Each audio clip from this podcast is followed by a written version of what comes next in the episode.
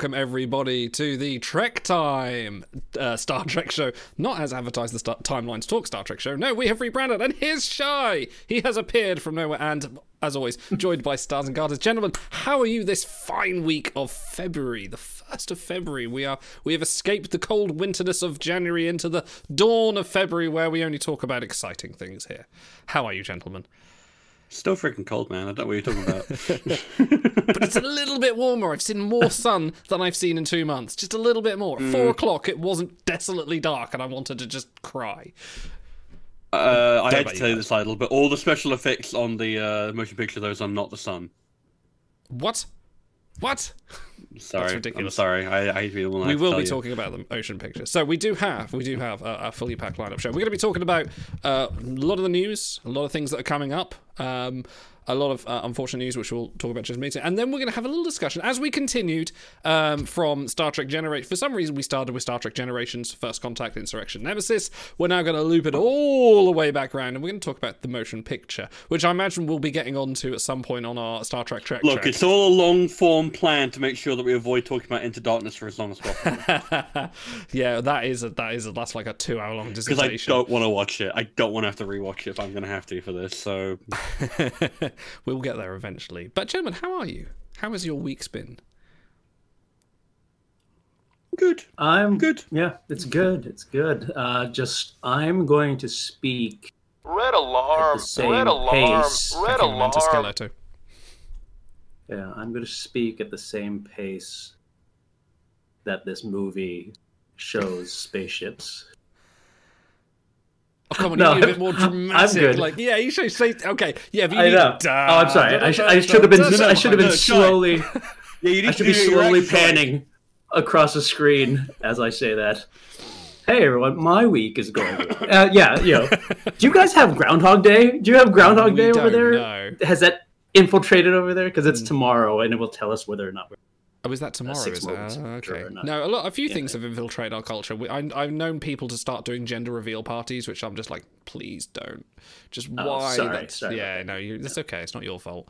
Um, It's a boy. A nuclear bomb, like full of like pink confetti, goes off. one could only hope.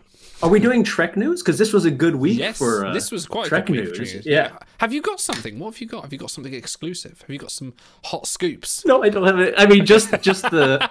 This was I see. This is why I should look at the show. The, This this is is why I should look at the show notes. But I know the the Picard, the new Picard trailer drops. But I don't know where you're. get- Yeah, what let's start there. Let's start there because we're on we're on a hype uh, we're on a hype mood. Yes, Picard season three, the big trailer has dropped, the one that shows everyone in their various aspects and adds a lot of attention to a lot of attention to the, the story.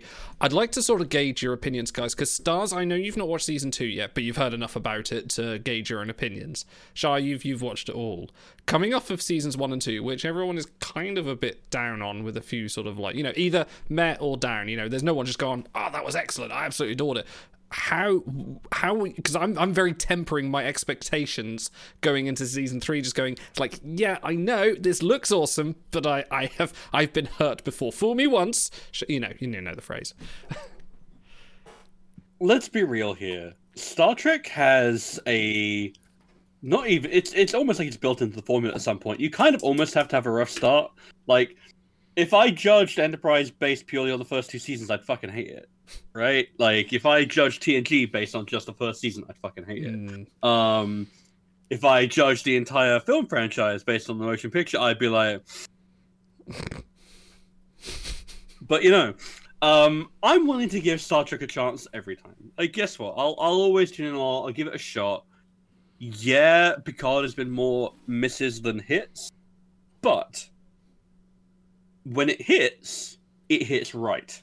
Okay, you know, it's like, and so long as there is something in there that makes me think, makes me feel, I'm like, you know what? Fine, I'll I will happily waste my time watching you know, like a load of like seventy year olds, you know, parading around in you know, Starfleet pajamas for another a season. Because like you know, I, I ain't got anything going on. Like I, I like Star Trek. I'll give it a shot. Um, and it's I don't know. I, I'm I'm cautiously optimistic. I don't think everyone's on the hype train that they were when you know Mhm. Patrick Stewart announced his return, but. You know, it's, guess what? I'm just happy to see them on screen. They're all good actors. It's nice to see them back on, you know, going again. But give it a shot. What's what's the worst that could happen? It's not like he's gonna reach through the TV screen and kill me. Mm, well, it's a new frontier for Well, television. that, that we know. uh, question we from That's, that's a Wal- different franchise. Yeah. yes, yeah. It's the Star Trek: The that's Ring. a that's Wow, a different yeah. horror Yeah. franchise. Uh, you know, it's interesting because you, you- you're like Picard's not. It's not. It's not a. I, I'm sorry. Words are hard today. it's not I thought you said unanimously it's that everyone's not unanimously that everyone's out on Picard. I was just looking at some posts the other day. Um, Hmm. Some people love Picard season two. Like it really speaks to them. You know, there's going to There be people out there who really love the outliers. Like today, we're going to be talking about a movie that generally most people think is a bad movie, but someone mysteriously in this group of three loves that movie. So there are people that love the Rise of Skywalker. There's people that love Are No, they there? don't. you know Star Trek Really? Five. There are people. Those Are people there? exist. I'm Wow. telling you. Final Good. Frontier, Um, I and- understand. Rise of Skywalker. Mm, mm. No, no, no. I don't understand Final Frontier either. But uh, I do. there's room in the franchise for everyone, Fine, right? fine. Yeah, there's true. room for this franchise. Absolutely. A question from Walt in chat. Uh, does Stars need to watch season two in a rush so we can get to watching Worf straight away? Are you going to Guess actually watch what? season two? But, um, guess what? I will watch season one and season two over again. But guess what? I don't need to have because it's, true. not as if the events of season one and season two have any fucking bearing on season three. Given that the effects of season one also had no bearing on season two. no, this like- is probably true. in terms of cohesion and like uh, one season flowing naturally into the next, this might be the least cohesive Star Trek series ever made. Everyone is just having a it's a violent tug of war about what the series is actually about. Is it about synthetic rights and um, you know like making peace with Data's ghost? No, it's actually about time travel and the evil Confederation. Or is it actually just a Wrath of Khan style? We need to get to the thing before the bad guy style thing. Like no one has had no one sits down and has a discussion about what's the thesis statement of Picard as a show. It's like, nah, it's whatever we feel like doing this season, I guess. Hmm. Hey, Sir Patrick, what do you feel like doing? I don't know. I feel like doing this. Cool, let's do that. Yeah, it was interesting because they announced it from the drop of the season one, saying this is going to be three seasons. Like this wasn't a surprise. Like this is going to be the final season. But it, that made everyone think that oh, there's a plan. There's a cohesive plan. We'll get through, you know, three years out of Patrick Stewart before you, you know, obviously his age is a factor here, with all the best respect in the world. Um, but yeah, this this it's a very disjointed series. That being said, I think of the hype for se- there, there was a hype for season two which kind of you know when we saw the, the first trailer was looking at the new stargazer you know the new Star, stargazer ship and captain rios and seeing seven in action again. It was all like ooh this could be fun. And there was you know the borg element up as soon as and we'll talk about her soon. Annie Wersching was announced as the borg queen. It was like okay where are they going with this? Um, season three is kind of trying to I, I th- the, the one thing I think it's familiar to is Avengers series, or specifically Avengers Endgame, where it's been like, look at all these things we're bringing back together for this epic finale. Like, okay, obviously the, all the TNG cast, but you've also got Moriarty's coming back. Okay, oh, d- spoilers for the trailer if- you haven't realised. We're not spoiling the series, but Moriarty's coming back. Uh, Law is coming back. We've got there are rumors of um, Denise Crosby. Well, she pretty much almost all but confirmed Denise Crosby coming back in some capacity. It does seem to be like a bit of an all-star cast. You know, Seven's going to be there, and imagine there. mm, I have a theory that there may be a Janeway appearance at some point. So. Uh, you know, this does feel like the whole coming together, and if they can pull it off the same way that Marvel did Endgame, and from what Terry Matalas and some other reviewers are saying, from people that got early screeners, they're saying like this is a brilliant love note, a final, final, ep- you know, epic adventure for the TNG cast that pays off. That gets me hyped. But I know what season it is, and it's the pre kind of um, hype season where everyone's going to say all the good stuff to get you to watch it. So I'm kind of battling against those two Yeah, forces at the th- moment. The, the problem is, is if you took Picard season one just by its first two episodes, or Picard season two by Yeah. its first two episodes, they are not representative of those series as a whole. They are very unrepresentative, I would say, in terms of like Picard season one. I suppose is a bit more because you actually get an actual kind of mission statement, but season two, especially, just like no, that does have that does has nothing to do with anything really. Right. Um, yeah, the first two seasons of season two of Picard are, are really exciting. Like people were like, Mm. "Great, they they're back on track," and then back in time. Yeah. It's it's it's the uh, Sonic the Hedgehog meme, isn't it? You get the, the Sonic cycle. Like uh, for anyone that isn't aware, go Oh, yeah. go look it up. It's like you start off like going, "This game was terrible," then you go around and go, "I'm not buying another one," and then it goes around and go, "Oh, then there's a new trailer. Let's get hyped." And then next one, I'm pre-ordering it. Let's get involved. You know, it's the cycle, a continual entertainment cycle where you're burned by the last one, but they present the new one so excitedly that you're you're kind of hyped. But you know, that being said, I I y- there is some there is some internal hype for us people that watched TNG when it came out and looking at saying look it's Moriarty and he still looks good and oh how are they going to bring in lore and there's just mm, are we going to see the Enterprise critics. again?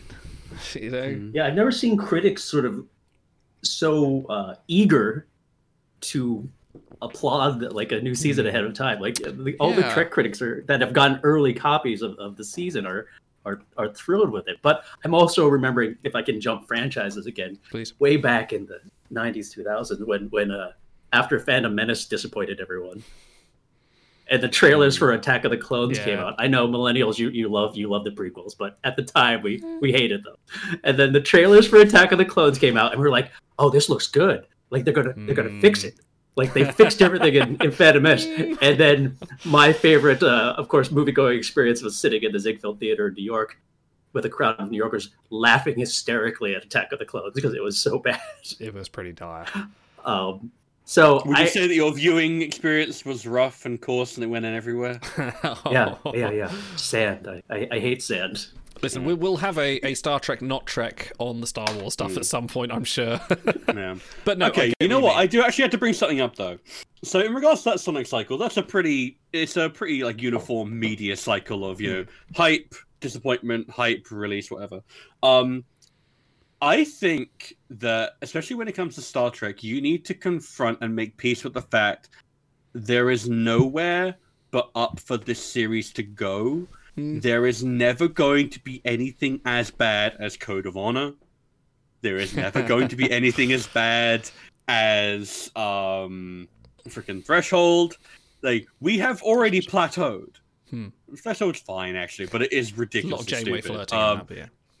like I, I I I honestly dare someone to look me in the face and say that there is actually any one individual scene or episode of Picard or Discovery or any of these new ones that is actually worse than Code of Honor. It's already been done. No, yeah, it's you're been right, done. yeah. We've plateaued. We can't get any worse. So it's like that kind of helps temper my hype and also tempers my disappointment. It's like, how does this relative to the rest of the franchise? It's like, well, does it disappoint me as much as Nemesis? I don't know. Can anything disappoint me as much as Nemesis? I feel like Nemesis already stole a bit of innocence away from me. That means I can't be disappointed like that away again. So like, fuck it, bring it on. Guess what? I get to see Worf again. Even if he dies, Yeah. guess what? At least I got a few more a few more hours I didn't think I'd get with him. Man. But how excited would you be if Admiral Janeway is out in the new Voyager, the new Voyager C or whatever it is, Hmm. and she she comes across this hulking alien ship, and out of the shadows, this this shadowy figure comes, and it's this catfish alien that says, "Hello, mother." You jump right into it. Well, this, this You know what? yeah, I'd give if, if Yes. you did it in Prodigy, do it in Prodigy and you get a pass.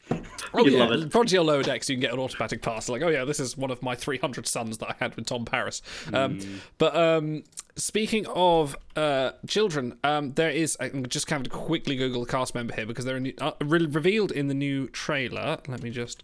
Uh, very quickly IMDb something because I need to know his name because there's a new person I haven't memorized anything yet. Uh, da, da, da, da. It is. Da-da-da. No, it's not letting me find it. Anyway, there is a new actor uh, starting in, in Picard season three that was featured prominently in the trailers. Um, that is actually on the main poster alongside the veteran TNG and Raffi and uh, Seven, uh, some of the other main cast. And a lot of people are saying, "Is this Picard and Beverly's son?" And there's a lot of theory crafting going out there, which you know, as the What do you mean, does- Wesley?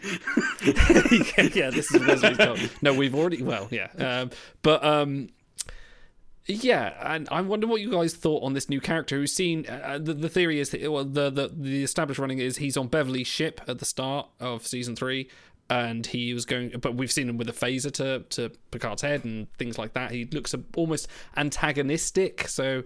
Uh, just theories. Do you, do you believe in the theory that Picard and Beverly had a child between uh, Nemesis and Picard? That just failed to mention it in a Burnham kind of way, or Oh, it just never came up. Um, I don't know, man. Like Star Trek is one of those series where, like, so there are such radical character shifts in between appearances that you could tell me anything and I'd be like, yeah, sure, whatever. Like, you remember in um season seven of, of uh, TNG Ed- when Ed they're like, oh yeah, Ed Speleers Okay. is the new Uh, guy. When uh, they were like, yeah, Picard, you totally have a son that you don't remember having, and it was like Jason Vigo, whatever his fucking name was. Remember? Oh yeah, Guess what? We've already done this plot. Yeah, We've already done of this plot, and it was a think now. fucking load of garbage as well. Like, Yeah, this know, I- actor looks. Yeah, this actor looks the way Tom Hardy's old picture in Nemesis should have looked. Yes. When like Yeah. he picked up the right with with hair, he kind of looks like young Picard. So I can understand why that. That's why uh, the fan theories are. Are but I don't really. Fun fact: He was actually in. Uh, he was the title role in Eragon, the film that butchered the books. He was the the lead kid in that. So what a stunning, what a stunning resume. yeah, he was Eragon and a few other things.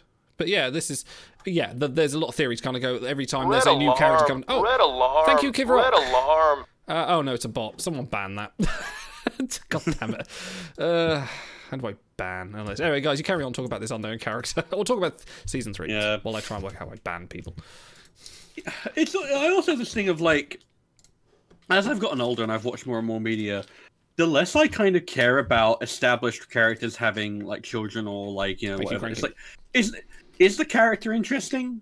Like, is the actual character that you are positing as this um character's son or daughter? Are they interesting? Mm. Because I can think of at least two video games that have come out in the last like you know six months or so that have both tackled the let's have a successor character who is in some way related to you know the main character of the previous games and we're going to do a handing off um sort of like thing and one of them handled it extremely well one of them handled it extremely badly and it all comes down to whether or not the character is interesting now if this character is related to like beverly and picard cool fine whatever we'll see you know i just want to know if he's an interesting character Hmm. because like and and there's also can I please get an assurance that he's not just going to die at the end of the season like every other new character they've introduced in in Picard? Like, with the exception of Well- Raffi, they it's a hundred percent mortality rate. So, like, I mean, Jurati didn't die. She just went to a better Yeah, place. yeah, no, she died all the doesn't way back to her home planet. Yeah, they went. Uh, he, he died. He died. He's dead. Narr- narrative No, dead. he Guess what? Rios stayed in the past, And then then died. proceeded to time hop, having adventures like Chris Evans in Captain America, and then he goes back and dies with his love, Saul Rodriguez, as we all should. So Go he, die he in dies. dies. Saul Rodriguez. so he's dead. Like, guess what? I don't even necessarily mean like, oh, they died violently, like uh, certain other characters I shall not name, because if you're like me and I haven't actually, but I know who dies anyway. Um, it's like, guess what? If like, are they going to be showing up again? Should I be invested? Am I going to have like a satisfying payoff to their story? Because not got a great uh, track record on that. I, so I believe far. the rumblings in the uh, the rumor news is that if Picard season three does particularly well, there may be some more Hmm. more action from established Picard cast, maybe not Picard or some of the TNG crew themselves. But I, I bet you that there's an interest in a seven series. Well, we said that about Rios, and then look what happened. Um, yeah. and This yeah, is- and yeah. maybe these characters might get some more mm, you know use in the future but again like you say stars if they don't end up surviving the end of this season and it's the final season i actually don't mind because I don't, we're not going to see them anyway so not bothered Yeah. what do you I reckon guess. I- You I'm- guys, go on you guys are gonna be eating so much crow when Rios comes back in the Time Agent Gary Seven oh yeah time traveling series. You're gonna feel so stupid. Look, Guess what? Any- I would be happy because yeah. I like Rios a lot. Guess eat what? I'll happily eat that crew because that means he'll be back. I'm telling you, I'm telling. Look, any any concept, no matter how bad, can be done well if it's executed well, right? I always go back to the to the Doogie Howser MD concept. Thirteen year old medical doctor is just a stupid idea, but you can do any show well, right? Um, so it's all about the execution, and hopefully they do you think well. house md is just doogie howser grown up No, I think it's Sherlock done in an Oh, okay. American uh, medical procedural setting. No, Nothing original under the sun, Idol. You know that. that's very true. That's very true. Um, but yeah, so season three is starting soon. I think it's like in a couple of weeks. I believe it's on the seventeenth. I think. Guess what? Put on your best flock smiles. Optimism, Captain. Optimism. Optimism. Captain. Yeah. Just- I yeah, I mean, I'll, Hope I'm springs eternal. you know, it's the whole TNG cast together. This is a this is the crew I I got me into Star Trek. Sitting there like when I was about six years old, watching them with my dad as he got videotapes from his friends in America, putting them on, and having to get an imported Betamax player just so we could watch them before the rest of the filthy Brits. Um, and uh, And yeah, they should give us three seasons of this crew, right? This is kind of what people wanted from Picard in the in the first place. like as soon as you saw if it was just you just cameos. Want, yeah, that's what we Yeah, want. Nepenthe is the best episode of the entire series so far. And like we, I rag Um, on on season two. I think like it's not bad, like in the way, like you say, in the way Code of Honor is. Like it's not. It's just it feels under executed. There are some great threads in it. Like I resonate with the Picard Mother storyline. Um, I have, you know, resonate with that. I think um, the whole Confederate thing is great. I wish they paid off on him. I love the Borg Queen Jurati interactions. I think they're absolutely fantastic. I don't like the the Adam Soong and Kore stuff. I think that's just a point, bit like, well, we have these actors, let's just use them. And the whole um, Tallinn Laris weird like connection. There there are things that just weren't thought about or just kind of not executed. To, or, or just shouldn't have been done in the first place. Should have focused Well, more on th- certain th- parts this is others. this is a problem that's going to pop up in um in our discussion about the motion picture, but you can really tell, you can really tell when a project has had an editor go through and actually been like, you don't need that, Yeah. you don't need that. This serves no purpose. That character's entire narrative arc has been aborted and given to another character. Trim the fat. Like Hmm. this is um, something that's like important for. Um, uh, so I, obviously, The Last of Us has come out, and it's. Um, I've only seen the first episode. I know the the momentum dropped. Yeah, but here's the thing, right? In, in terms of the comparison with like it, the Sean? game, in terms of a comparison with the game, the, what I appreciate about the game story is that um, it is lean. It is focused on telling. It is on focused on one story. It's not about the infection. It's not about you know the state of society. These are all backdrop. The actual emotional thread of The Last of Us is one relationship and how it changes and how it doesn't change. Um, and that was my initial problem with like the, the TV show was that like all the stuff that they have added felt like fat that could have been trimmed and that was trimmed from the game where it's like yeah you could have had that background in the game but it wasn't required because it did not serve the story. Now that being said i have been told that the show diverges more and just does more to justify its existence. I will be watching those episodes probably tomorrow because i actually have a free day off. But it's that's what i need from my my as I've kind of gotten older from my games and my movies and my TV shows, I appreciate leanness and focus. Time like, if you have a billion, well, it's just a case of like if you're not going to pay off on it in a satisfying, emotionally resonant way, why am I watching it? But what if I told you? I you don't could just watch this sit, for the relax, lore. What I and love take in is- the ambiance. Just, just soak it in. Anyway, sorry, we'll get. on to Ambiance. What I love is how badly that take is going to age just in 24 hours after you see the second and third episodes of The Last of oh, Us. Oh, I'm sure. well, no, I said I said I appreciate leanness and character focus. That's what I appreciate. And from what I understand, Last of Us, the show, does that really well. So. Which Star Trek? But you spin-off want is us to this? be able. you you want us to prep prep for uh, just taking in the ambiance because we're about to talk about it. Mhm. Just, just, just, just, just A soak movie it that is in. all ambiance. Just, just, just, just like a leaf in the Yeah. sun. Just take it all. Anyway, um, sadly, so just to bring it down on a bit of a bummer, but the only bummer this week, very sadly, since we were talking about Picard season two, we have to report on the tragic passing of Annie Wersching, who died of cancer at age 45. For those that didn't know, she played uh, the Borg Queen in season two and got her very first acting break on Star Trek Enterprise as um, Liana. Um, Liana, yeah. I forget which episode it was. Was it? No, was it Catwalk? Was it? It was. It was season two. It was wasn't Oasis, wasn't it? Oh, I think? Oasis. That's right. Yes. Um, Yeah. So yeah, very She was sad. that was Very one with um, Renee Auberjonois, right? Correct. Yes. Yeah. No. Yeah. Yeah. That was that a good was that was a good episode, episode actually. Yeah. Um, but no, very sad to hear about her passing. Very sudden as well. I don't think I knew about her. Well, I don't think anyone knew about her cancer diagnosis, and very sadly leaving behind a husband and three children. So there is a GoFundMe out there which you can find on, on various links. I'll find it in a minute. I'll post it in chat. Um, Yeah. donate to help. You know, um, actors aren't as rich and as crazy as, as you might think. Um, Yeah. but they, they need little, every little. But no, very sad. I've, I, you know, I followed Annie Wersching for for a while. She was on 24 when I used to watch that. She started at season seven and eight. Played a very good character on that. Renee Renee Walker. Um, she also Hmm. went on to do the Runaways. Uh, played sort of like almost like an and was almost a villain and one of the parents in the Runaways. Very good on that. Um, and she was also in something else fairly recently as well. I can't remember, but played the So- ball She's, she's in an American series called The Rookie, which is uh, Oh, The Rookie as well, yeah, that was Fillion it, as, a, as a like an older rookie cop, and she plays a serial killer. Hmm. And um, it's actually, you know, that everyone's been famously saying that her first and her last roles were Star Trek. Magnificent, isn't she? Yeah, She was. is. She is. Yeah, she was really Yeah. good. But they actually wrote a storyline where she, um, you know, spoilers for anyone who hasn't watched The Rookie, but this series she plays a serial killer and she orchestrates her own death on the show. oh wow. So I'm wondering if like the showrunners of that show actually knew Well, possibly, yeah. with the zoo. Yeah, I wouldn't be surprised. Yeah. Um, so actually, my biggest exposures, were obviously apart from the Enterprise episode, is funnily enough, she did the motion capture and acting for the original version of Tess from the Last of Us Oh game. yes, she was. Yeah. yeah.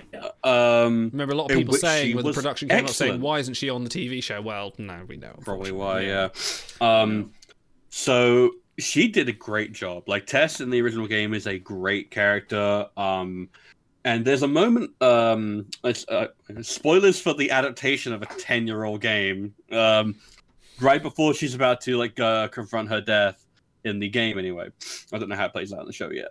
Um, there's this moment where she just takes this like deep breath and she sets her jaw and like it's a testament to how good the motion capture is that it was able to capture like the the little fine stuff thing but you can literally see her jaw and her lips go like, like the, little wobble of emotion Hmm. and it's just like if you want to see just how much how far motion capture has come she just absolutely kills that moment and i'm really glad that the Mm. technology was there that you just get to see her shine she does so good in that scene Um, enough, uh, Tess is actually played in the show by Anna Torv. If you don't know who Anna Torv was, she was um, the lead from Fringe, which was a great Oh, wow. science fiction show. So yeah, that was, if Hmm. you if you're an X Files fan, go watch uh, go watch Fringe. It's really good. But anyway, sorry, Aaron.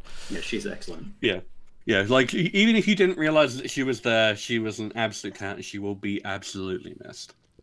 Very much so. Uh, I I think her Borg Queen was excellent. Uh, you know, it's hard to follow on the on the likes of you know the genre defining uh, portrayal as Alice Krige. and to, to a lesser extent Susanna Thompson. But I think Alice Thompson was- did a really good job. She did a really Yeah. good job. Yeah. But I think you know everyone knows the Borg Queen as as Alice, um, Alice Krige, and I think throughout Picard, as I said before, Borg Queen and Jurati scenes were really good. She was very men- she was vulnerable at the you know equally vulnerable at the start and then menacing. Like the scene where she raises herself up on the back of the Las- La to the classic first contact Borg theme, that duh duh duh, like chills down my spine. Like really good, and she played that equally powerful and menacing sort of playfulness of the Borg Queen when she was dealing, you know, when she was in Jurati's head, uh, really well. So you know, it is a, a Yeah, very- she uh, yeah. she won me over. I, I I was very much like, why isn't Alice Krige back for this role? You're bringing everyone Yeah. else back for this series. Because why she's isn't Alice too Krieg here? busy being in lower decks. That's why. Yeah, that's right. but Didn't she? Yes. yeah, Wersching completely won me over during Picard season two. You know? It, it does actually give me um. It, it makes me happy that uh, a lot of these actors get to touch Star Trek because, like, as uh, maybe like self sort of like aggrandizing as it is, there is something about Star Trek that is relatively eternal. Hmm. Um, like this is a series that has endured for 60, 60 years, probably will for another sixty.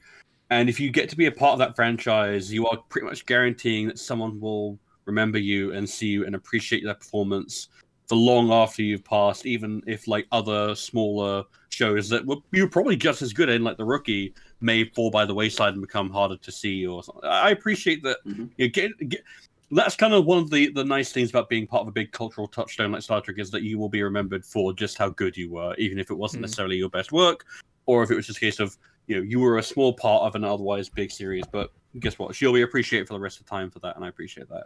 Yeah. R.I.P. Andy Wersching. You will be eternally missed forever.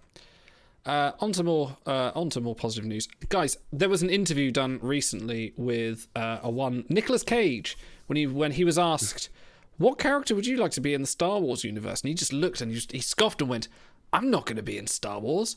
I'm a Trekkie. I would rather be in Star Trek. So my qu- and this is just like this, like the whole Star Trek like Twitterverse and every all the news sites just exploded. Went Nicolas Cage wants to be on Star Trek. And like my question to you guys is like, who would you want Nicolas Cage to be? Like, would you want him to be like a big Well- bad alien, an admiral? Would you want him to be some sort of like shifty trader? Would you want him to be someone that swaps faces with like Paul Stamets and then they have a shoot off with loads of doves everywhere? I don't know. Sorry, cribbing on face off there. Um, my answer, I want him to be the 32nd century Klingon Chancellor. Ooh, actually, speaking of, have you seen the trailer for Renfield where he's playing Dracula? I have That seen kind of Fred gives me that vibe. Looks like a fucking hoot. That looks um, great, Nick yeah, Cage but- is hilarious. He's so much fun, and he is a really good, talented actor. Despite what people will tell you about like some of the goofier roles, guess what? He just throws himself in and has fun. Yeah. Like that's like I, I feel like all actors should allow themselves to. He's have a bit kind of not done the Bruce roles and- Willis thing where Bruce Willis is now just acting for just a bit of cash and just a- will do anything. No, Well, no, hold on. Nick Cage was doing the Bruce He Willis thing for for, many, many years. Yeah, because he had some, and I'm, you know, I'm glad to see that Nick Cage's tax problems are over because he's just dismissing an entire Star Wars franchise. Mm, but you know, this guy, I saw a movie on Netflix called Jiu-Jitsu, which is just this terrible sci-fi martial arts movie that Nick Cage is in. Oh, he's wow. done many paycheck films. Okay. But like Star Wars, Stars was saying, Nick Cage is also super talented. He's like Yeah. this brilliantly off kilter and hilarious. Oh, I'm trying to think of. There was a I would really love to excellent film. He was in. Uh, was it Pig? I think it was. Yeah, Was that re- was that re- Mm. you, you fucking like? If anyone ever doubts like his acting ability, just go watch him in Pig. He's fucking. Cool. I love two, two of my favorite Nick Cage films. Just to derail us slightly from Star Trek, but two two of my favorite Nick Cage films are Lord of War. Lord of War is excellent, Mm, and that's Eight good. Millimeter, and the one where he's uh, you know viewing all of it. I've seen it, millimeter. And oh no, is he in Snake Eyes? Yeah, Snake Eyes as well. Snake Eyes is great.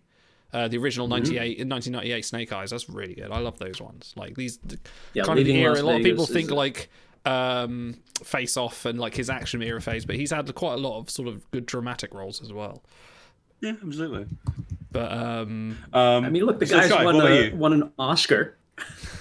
Did he win? He win this Yeah, film he's for? I won- forgot what it was. Yeah, for, for I think for leaving Las Vegas, right? But Well deserved. But um, I you, would love to see What- what- Cage the no, what was the one on the film? do Chris- an what was the homage.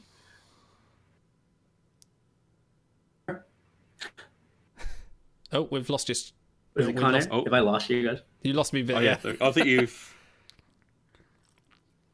Turn your viewer God. on, Sky. Yeah. Con Air, that's the one. Yeah, that's a put the Barney in the basket. No. um, but yes, no, I, I, difference. I kind of would like to see him as a recurring admiral. I don't know why. I kind of just get that vibe, like just, but like the off-kilter admiral that none of the other admirals want to associate with. He's just the one on the sidelines that gets all the sort of like, un, you know, the the less than spectacular projects. But he always they always seem to work, and he has a sort of very off-kilter method of doing them. I think that would Oh, so you want him to be Kovich's buddy? Yeah, kind of, yeah, that'd be awesome. they have they've kind of a similar energy. I Yeah. Back, by the way? fun. Yeah, you're back. Yeah, Hey, you're back now. Yeah.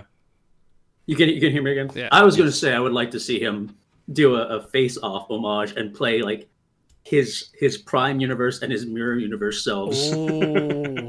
of themselves side by side by side, and like they actually it's the one instance where like the prime and the mirror versions actually get along and they they actually team up for something. wow. I like that. Um, That'd be cool. I think if you're going to get Nick But- Cage in Star Trek, yeah, Yeah. you devote an entire episode to him. Like, this is just Oh don't, yeah, don't yeah. fuck Come on, just have fun with it. Yeah. Absolutely. Yeah. Maybe if the Orville can get like The Rock is one of my favorite movies, so Yeah. yeah, The Rock is really good actually. Gone in 60 Seconds was mentioned as well, and that was that's a good one. Enjoy that, even though it's a a, he's remake. a fucking good actor. Like, He and if he wants to be in there, like, get him in there. Like, I think that, that, that's the other advantage of being in like Star Trek. It's like if you have it, ha- it creates such a fan base, and the, it- people are so delighted to be in there. Like, do you want Stacey Abrams to be in there? Do you want Mm. freaking David Cronenberg to turn up? Like, everyone will do Star Trek. Everyone. Hi, David. They, uh, they do it. don't wear glasses in the 32nd century. Yes, they do. Okay, they do. That's fine. Come up reason. this is what I don't understand, right? They have all these stars who are itching to be in Star Trek. I don't know what Mm. Paramount is doing. I- I th- mm, Michelle it's a Yeoh's money thing, probably going to win an Oscar this year. Yeah. You know, Michelle Yeoh has been wanting Wow. to do this Section 31 series forever and a day. Well, Look, And she's just she's too too big for busy winning Oscars. Okay, well, that's her mm, problem. let's- let's see. That's a good. That's a good pivot actually, because our next No. point was going to be congratulations to Michelle Yeoh, our own Empress Georgiou, for winning a Golden Globe for the absolutely fantastic Everything Everywhere All at Once. If you haven't seen Everything Everywhere All at Once, go and watch it. It's really good. Like it's so cerebral. It's awesome. Uh, and she is she is great in it, um, and includes the return of uh, I forget his name who played um, Short Round in Oh. Indiana Jones and Yes. in The Goonies. What was his name? Oh, uh, Ke Huy Quan, I Ke-Huy believe it Quan. Yes, thank you. Oh, sorry, Yeah. yeah, sorry, Yes. Um, yeah, so he, he, he's really good at it as well. But yeah, everything everywhere all at once. And she's actually been nominated for Best Actress in the Oscars as well. So kind of fingers crossed that she gets it. However, do you guys think that actually she would like you win an Oscar, you win a Golden Globe, she's now on on the finally getting the recognition she deserves for all, all her years in in acting. Do you think, uh, as much as she likes doing Star Trek, do you think they'll probably go, here's a Section 31 series that we've been trying to develop for the last 50 years. Are you, sh- should we do it? You know, I don't, I still can't see it happening. Here's the thing Michelle Yeoh is having so much fun playing Georgiou. Every time she's on screen, you can tell it is so blatantly obvious that she's just not even chewing serious. She's just having so much fun with the role.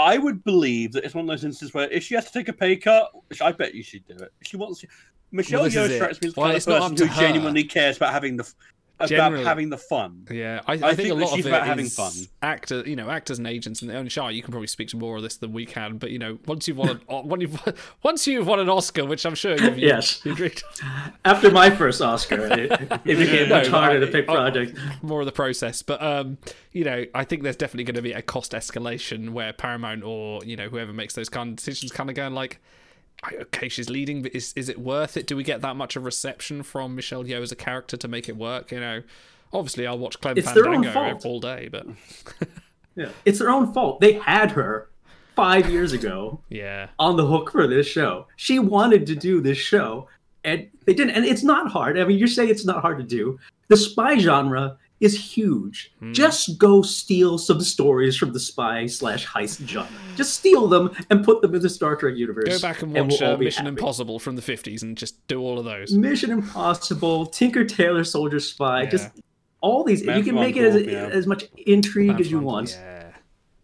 Yeah, just Yeah. steal them. Well, on the back of that, apparently, as soon as pretty much on the literally the note that Michelle Yeoh was um, nominated for Best Actress, a news report came out from uh, Paramount saying, "Of course, Section 31 is still in development. We're still working on it." And there was a trademark filed recently that kind of renewed renewed the license on on the name, you know, Section 31. So, uh, yeah, a lot of spinning plates there, I think.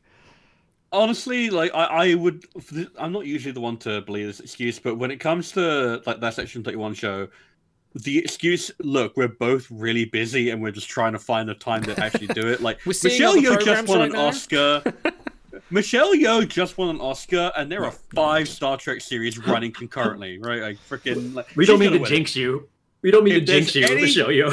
if there's any justice, she'll fucking win it, okay? She deserved one 20 years ago. She deserves one now. Um, guess what? There are five did. concurrently running Star Trek series of various different types. There is a lot of money flying around to fund those Star Trek series. Michelle Yeoh is a busy fucking actress who is like quite certifiably insane, who will throw herself on dirt bikes onto trains. Like, yeah. it's just a case of making the schedules meet. But guess what? We'll be blessed if it happens, and I hope it does. I mean, she's kissed she's kissed Pierce Brosnan like you know she's she was already set from that moment. That was that was. we should all be tipping so point. lucky. Yeah. Has Kills any me. other to kiss Michelle Yeoh? has any other Star Trek actor won an Academy Award? Must have been. Uh, Peter Weller. I has find it done hard to believe they can. No. Really? That can't that can't be true. That's a There bit must of be tri- that's a bit somebody. trivia. Joan Collins. Yeah, Joan Collins won anything? Possibly. Joan Collins did not win an Academy Award. I don't know. I don't know. I'm not. I'm not. Dude, a Not- fucking not Full City on the won Edge an of Academy. but she must they have aren't won an worth Academy Award. much. There's Okay. got to be someone. There's got to be someone. There's, there's, there's Oh, you know what? Go on. Maybe not in acting, but guess what? There is a certain Academy Award-winning director who was involved with Star Trek. That's true. Mm. We're not talking about J.J. Abrams, are we? Fuck no. if he if he has any Oscars, he deserves to hand them back. Who who won an Oscar? Who was a director? Robert Wise. Robert Wise. Oh, did he? What did he win it for? Uh, I can't remember what it was. I right. was guess what I was looking at trivia, but Oh, okay. let, me, let me look it up for you. I will I will be your designated. Uh, Fantastic. Yes, I've suddenly I got very distracted because my cat just came and decided to sit on my lap right now. And Oh, like, he won two actually. Look at the He won Best Director and. Best Picture for West Side Story and The Sound of Music. Oh wow. Okay. Congratulations to him. Uh, Plummer. Oh, Christopher Plummer. Congratulations to Robert. Wise. Christopher Plummer. Does he want anything? Oh, Oh yeah, Plummer, I think could have done actually. You're yeah. right. he must have. yeah, yeah. we should use this Google thing I've heard so much about. F. Murray Abraham. Yeah. Well, I think I think he won for all the money in the world or something along those lines. What about the Sound of Music? He might have won for that, wouldn't he? Yeah, no, he got an Academy Award. Yeah, There did. we go. There we go. There was somebody else. Fantastic. There you go. Okay. I think this there has been, sidebar there have been too many good actors in Star Trek for them not to have won. Fantastic. Okay, Prodigy season one has now concluded. I've not finished it. you've not finished it. Oh no, we, we're going spoiler oh, I need to find Yeah, time. There's that's so fine. much. Absolutely. Oh, Louise Fletcher as well. Yes, Louise Fletcher also won an Ah, Academy yeah, Award. there yes, um, yes. Now find some time because it's absolutely excellent. Um, chat, give your thoughts. Well, with spoiler free as possible for stars, but give your ch- give your thoughts on Prodigy season one in chat if you don't mind. Um, I, without spoiling anything, I thought it was absolutely excellent. But there's a lot of talk coming about season two and where that's going to progress. So, um, Oh, Whoopi Goldberg as well. yeah, Whoopi Goldberg, nice. Yes, Prodigy. The first half of the season is very much like a nice children's show. It introduces Yeah. characters, it's teaching morality lessons, and then it just goes full on to into this cool badass Star Trek Yeah, yeah, arc yeah, story. yeah. It's like, just hmm. fucking let's go. This is Yeah. the, the Which is- I like it. It, it. it arguably does what Picard wanted to do in terms of being an actual proper Star Trek sequel to the TNG era. Way better than Picard ever did. It's way more interested in talking about Starfleet and what that means and the actual world than Picard is. Picard is way more interested in Picard. whatever it's currently interested in. well, I don't even know if it's that interested in Picard sometimes. Um, but Prodigy is just so well crafted. Mm. It it really like this is the perfect gateway for kids to get into Star Trek, and it's like it has so much optimism and faith, and just it doesn't talk down. There's lots of cool visual design elements. It's not afraid of.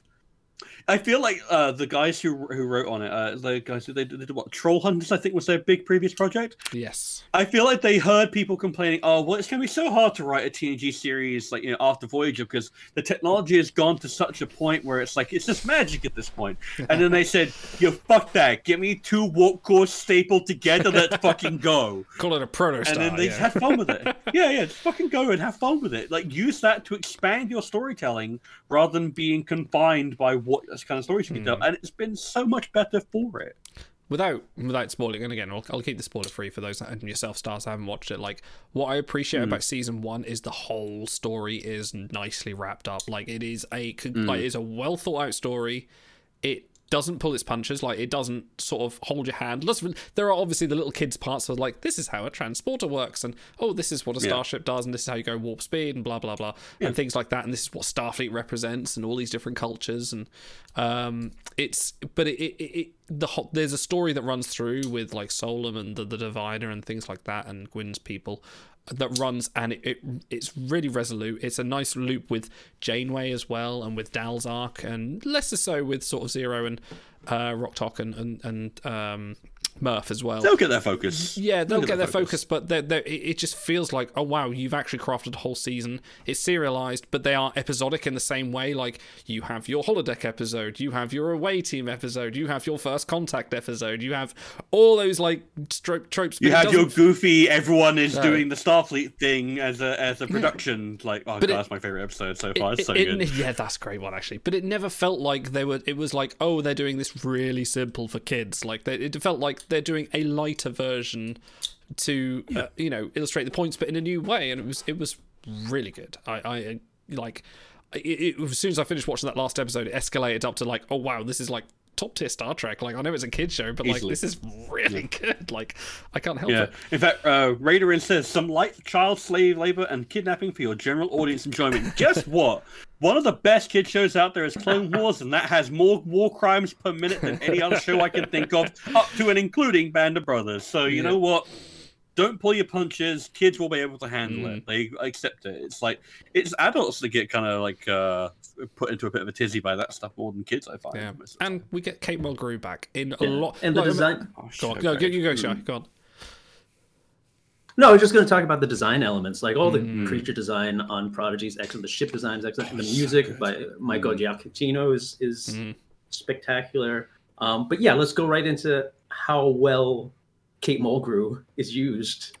Like when they uh, announced that she was going to be in the series as hologram Janeway, I thought like, oh, she'll be doing like a couple of lines here or there. No, no, no. Main focus, and then we get Admiral Janeway as well. As like we get two, you get a lot of Kate Mulgrew out of this, and that just made me so happy. Like that, that they were just determined to go like, no, no, she is main cast. This is this is essentially a sequel to Voyager at this point, especially with the Chakotay element as well. Because Voyager needed a sequel because it was like Yeah. there were so many loose ends left around. It's like, are you using your Kate Mulgrew responsibly? Are you using her to her full extent? You should be. Voyager Yeah. did not always do this, and that was to its detriment. Yeah. You know, like And like, I, I think she's a supreme voice talent as well. She's great in Dragon Age. Um, Hmm. She's done a lot of voice acting work actually, and she's always nice.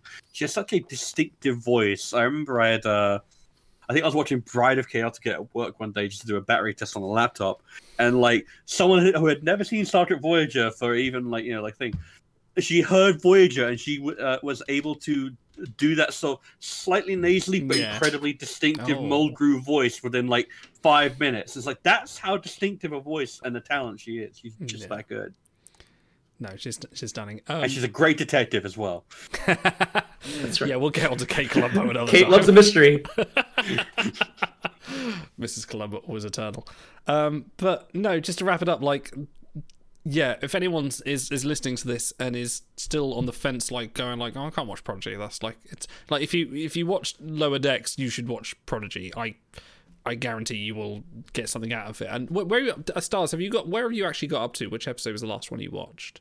Uh, I just watched the one uh, with Dal's heritage, and Okay. um, no, no hard spoilers. All I will say is I'm really fucking sick and tired. Like you know that fucking meme of like um, it's that Always Sunny meme, and Mm-hmm. they're pointing at a picture, and they're like, "Eh, I'm sick of seeing this guy. Yeah, I that, think I- but every soon, Yeah. every fucking one of them can go in a hole. They have a problem.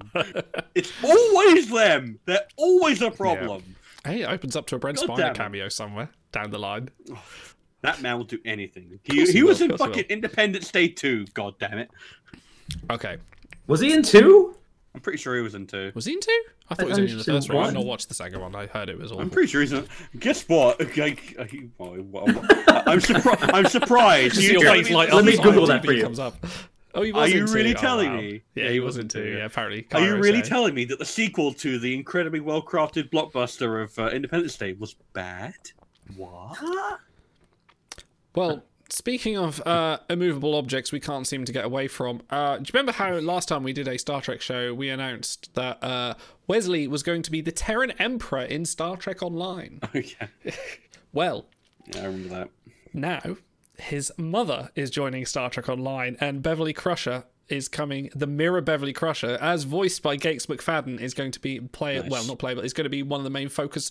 The main focus of the story, which somehow um involves Terran Emperor Wesley Crusher gaining control of V'ger and laying waste to oh, what the fuck is going on with that game? I need to pick that back up again because the storyline is just good. I felt Yeah, like you it was to going report back. on a s- yeah, it, I felt like it was going on like a kind of sensible route where we do like missions and actually kind of like the storyline was getting a bit more political, but this just sounds balls to the wall crazy. Um, but apparently she's there to try I and want- uh, assassinate him somehow. But there we are. Nice.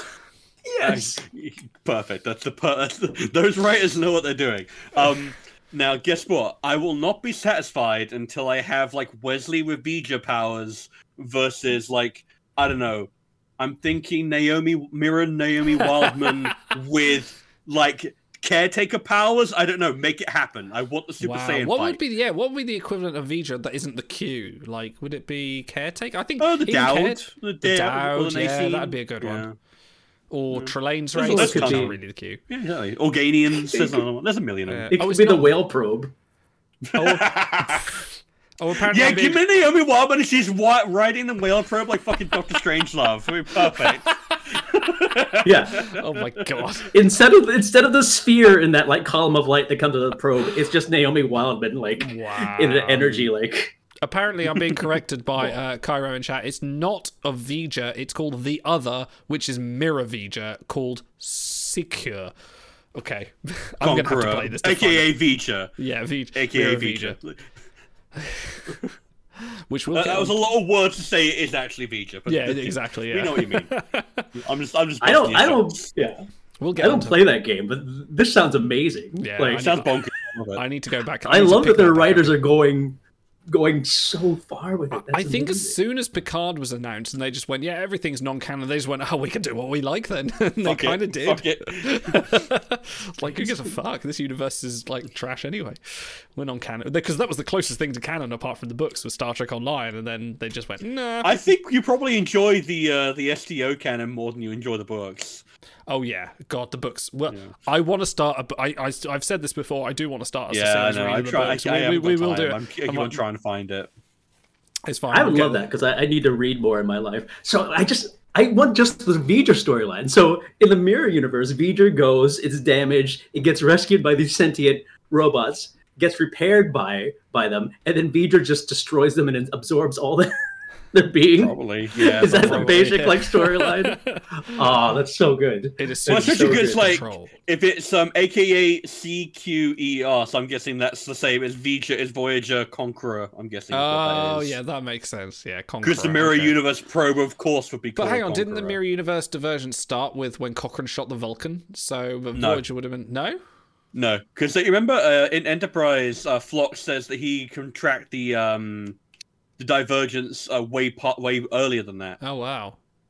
Um, I think he mentions that Shakespeare is the same, uh, but other than that, there's quite a few businesses going way oh, back. okay. Because if you remember, um, that even in the Enterprise intro, they also show you stuff like the um, sailing ship, implying that it goes back at least as far as Oh, the Age wow, of okay. Conquest and Discovery. Gosh. Okay. So- I might have to look. I wonder up. if it's another probe, like if it's Cassini, Cassini Yeah, probe or something. fuck that- you. Well, no, that- I, I'm guessing it's the Voyager. mirror. I, I would guess from that it's the mirror universe version of Voyager, which would not be called Yeah. Voyager because that's a pussy name for pussies. Let's call it the Conqueror.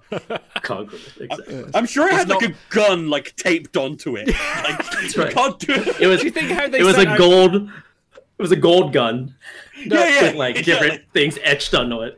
I, I'm thinking like You you know, know a how they sent Scaramanga's Voyager. golden gun. Just They like, sent out Voyager with the vinyl out of just like here's like you know the basic things for maths and everything. No, it's just it's just Metallica and just some death metal on there, just like we got Yeah, yeah. Mirror Carl Sagan. Could you imagine that? Yeah, thank you, Red Arian. yeah. He just pulls out an M16, just lays waste to a load of Vulcans. Oh, Mirror Carl Sagan. I want Carl Sagan with, with goatee just talking about how yeah, we're made of shit. How we y'all. can find alien life and kill it.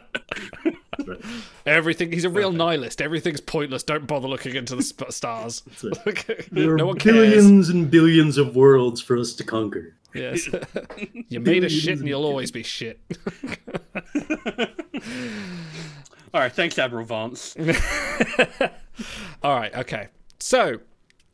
Another news, uh, a recurring Eaglemoss news for those of us that, that collect our little model uh, enterprises and starships. The Eaglemoss went bankrupt a few months back, and there's been some news that for those that picked up the Enterprise D uh, weekly model building thing, where you get a magazine every week, and it's a little pic- little piece of the Enterprise D, and you end up buying a uh, a life size Enterprise D for something like two thousand pounds. Uh, apparently, Fanhome has now picked up the subscription model for that, so that will be ob- you know- Yes, hello.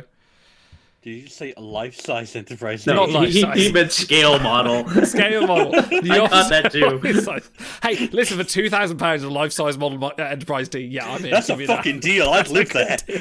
I will need several cranes and a team of workmen to assemble it, but and may disrupt several towns in my area. But hello, um, but Fine. yes, you you you will be able to to complete your subscription if you are a subscriber of that, and it suddenly got cut off, and you only had half a source section and one they sell, then yes, apparently Fanhome are the company that are taking that back up. So there's some news there. Hopefully they'll find a company that can make the models again for a lot cheaper than what they were at because paying well, I think it was like fifty pounds for an XL size model, and I believe if you're after the Enterprise F, which I have here, da, da, da, da, da, da, da, I believe you're going to go on eBay and pay some extortionate prices for those because they've hmm. suddenly hit the very rare market. I think if you weren't buying the models after Eaglemoss went under, you're you're a bit out of luck now. I think even on Amazon. Yeah, I don't know if you can see it, but I um Oh, I was you've recently given a USS Discovery. Oh um, wow, that's One of the few that I didn't have. Yeah, Mm. It- um, my friend Marie got it for me for for Christmas, and I was like, "Thank you." I literally cannot find these You anymore. cannot, yeah. so- I wish I wish I bought it when I saw it on. I think I saw it on. It was on sale for like forty. They were out of they were out of Yeah. stock for the longest time. Like all the hero ships were out of stock for the longest time. Well, now hopefully people can But get them. this this goes back to the recurring problem that Star Trek need to be better with their merchandising. Like there are so many things that they they ship out to like fan sets, to Eaglemoss, to other companies that you know Star Wars don't do that. Star Wars have a very good like merchandising thing, like a lot of series do. And like I, we, well, me and you stars, we wandered into Forbidden Planet together when we had our little trip down to Yeah. London. We were just like, where's the Star Trek stuff? There's like a small shelf with like all this third party kind of half baked stuff and a book of art that we got Do you- for do three you want- pounds. Yeah, do you want some wallets? Do you want a few uh, action figures? Like, why can I, I? I remember when I was younger, I was able to walk in. I could get a, a big, decent model of the Excelsior, for example. It's like that. Even that they don't do anymore. Yeah, that's great. Yeah. ridiculous. Well, I had that through Diamond Selects. Did, did, did you? I think it was Diamond Yeah, Select. yeah. Yeah. Diamond Select I- toys. I wanted that toy so badly, but my dad wouldn't buy it for me. Oh. I used to have a few models. Do I used you to have guys like yeah. Oh god. No, I was just commenting, like uh, as an aside, uh, it's interesting you guys have a Forbidden Planet because we have a Forbidden Planet store here Yeah. in New York Really? City too. It's Yeah. a comic book store It's and also thing, like yeah. collectible store. I think that I think Oh, it might be the same thing then. Yeah. yeah, they've they're quite you know. I mean, yeah, they're quite universal. But it but yeah, the, the the Star Trek selection is terrible. Like if you want any you want any Star Wars, Harry Potter, or Dragon Ball Z, then they've got that on the or any kind of like anime stuff. Like they've got it under troves. But like trying to find like the, I remember seeing like the coolest thing they had on that shelf was a recreation of the Spock Kirk dying scene from uh, the Wrath of Khan in Funko Pop form. and I was just like, this is cool. Yeah. But it's Funko Pops, and I don't like those. They're horrible. Just Yeah, like- but look, see, was see the cold, elaborate. dead, lifeless eyes really sells rock Spock's but it was slow, the whole slow death of recreation of, the engineering Yeah. shell and everything, and I was just like, "This looks really cool," but I just wish it wasn't Funko Pop because I would have maybe bought that. Like, Well, Hallmark Hallmark made an ornament of that scene too, oh, did they really? of them like at the glass. I well, believe on the so. third Yeah, Hallmark. glass, on you know, on the third day, Spock did rise again. it's, it's like poetry. It rhymes. Um, but exactly. yes, ongoing complaints Guess about what? Star Trek has never had a stupid thing like that. I'm glad about Um, mm, I Yeah? believe there's a Wesley Crusher line of like, uh, what was it? It's just like, oh, where it comes to women, I have no problem. That's that's his Anakin Skywalker line. That. Uh, that's intentionally funny though. I think everyone was dunking on Wesley in that episode. To be fair, he did make it with Ashley Judd, so we can't compl- we can't really compare. On I that. know, I know. What, And what's your track record? Well, yeah. Wesley's doing fine. yeah. Um, and guess what? Wil Wheaton's grown up to be a very handsome man who's like appearing on Critical Role, so he's doing alright for himself. He's Wesley doing turned out very okay. fine for himself. I was watching the. Uh, if you didn't see it, it was the Trek Talks uh, charity stream that they ran. A load of big name actors came on and, and did a whole charity stream, and there was a him and uh, John Billingsley went to the original location where TNG was first shot, the very first shot in the rainforest, not wow. the rainforest, in the forest, where the holodeck rainforest scene was filmed. And they went there. They went to the exact same spot and the exact same uh, scene. And then John Billingsley was like, "Should we go sit on this bench?" And uh, John Billingsley said, "Like, ah, I think it's time we had a martini." And Wil Wheaton's like, "Yeah, I think we should have a martini." And John Billingsley just looks over and goes, "Well, did you bring one?" and then it just cuts, and I was like, "Yeah, brilliant." but yeah, Oh, that, that was really good. Um, Wait, that's an actual like wooded area. Yes, yeah, that's a park in somewhere in America. That's, Oddly enough, they did not Oh. create a holodeck. yeah, that was not a for scene. soundstage. It looks like a. Well, I thought it was a soundstage, it wasn't. Yeah. It lo- Yeah, yeah. it was actually a river you can go and I- visit if you want to. Even in America, I don't think that you would struggle that much to find rainforest to film in. Look, you know, George Lucas Yo- green screen sand. about shooting in Los Angeles, for God's sakes. All I. The guy it could have just driven great. a half hour. No, he could have driven a half hour Wasn't and like well- stuck Natalie Portman on a on a piece of sand and shot it, but no. At the risk of uh, at the risk of sort of devolving into Star Wars again, uh, it wasn't the first Star Wars shot in Morocco, so you know they do some set stuff.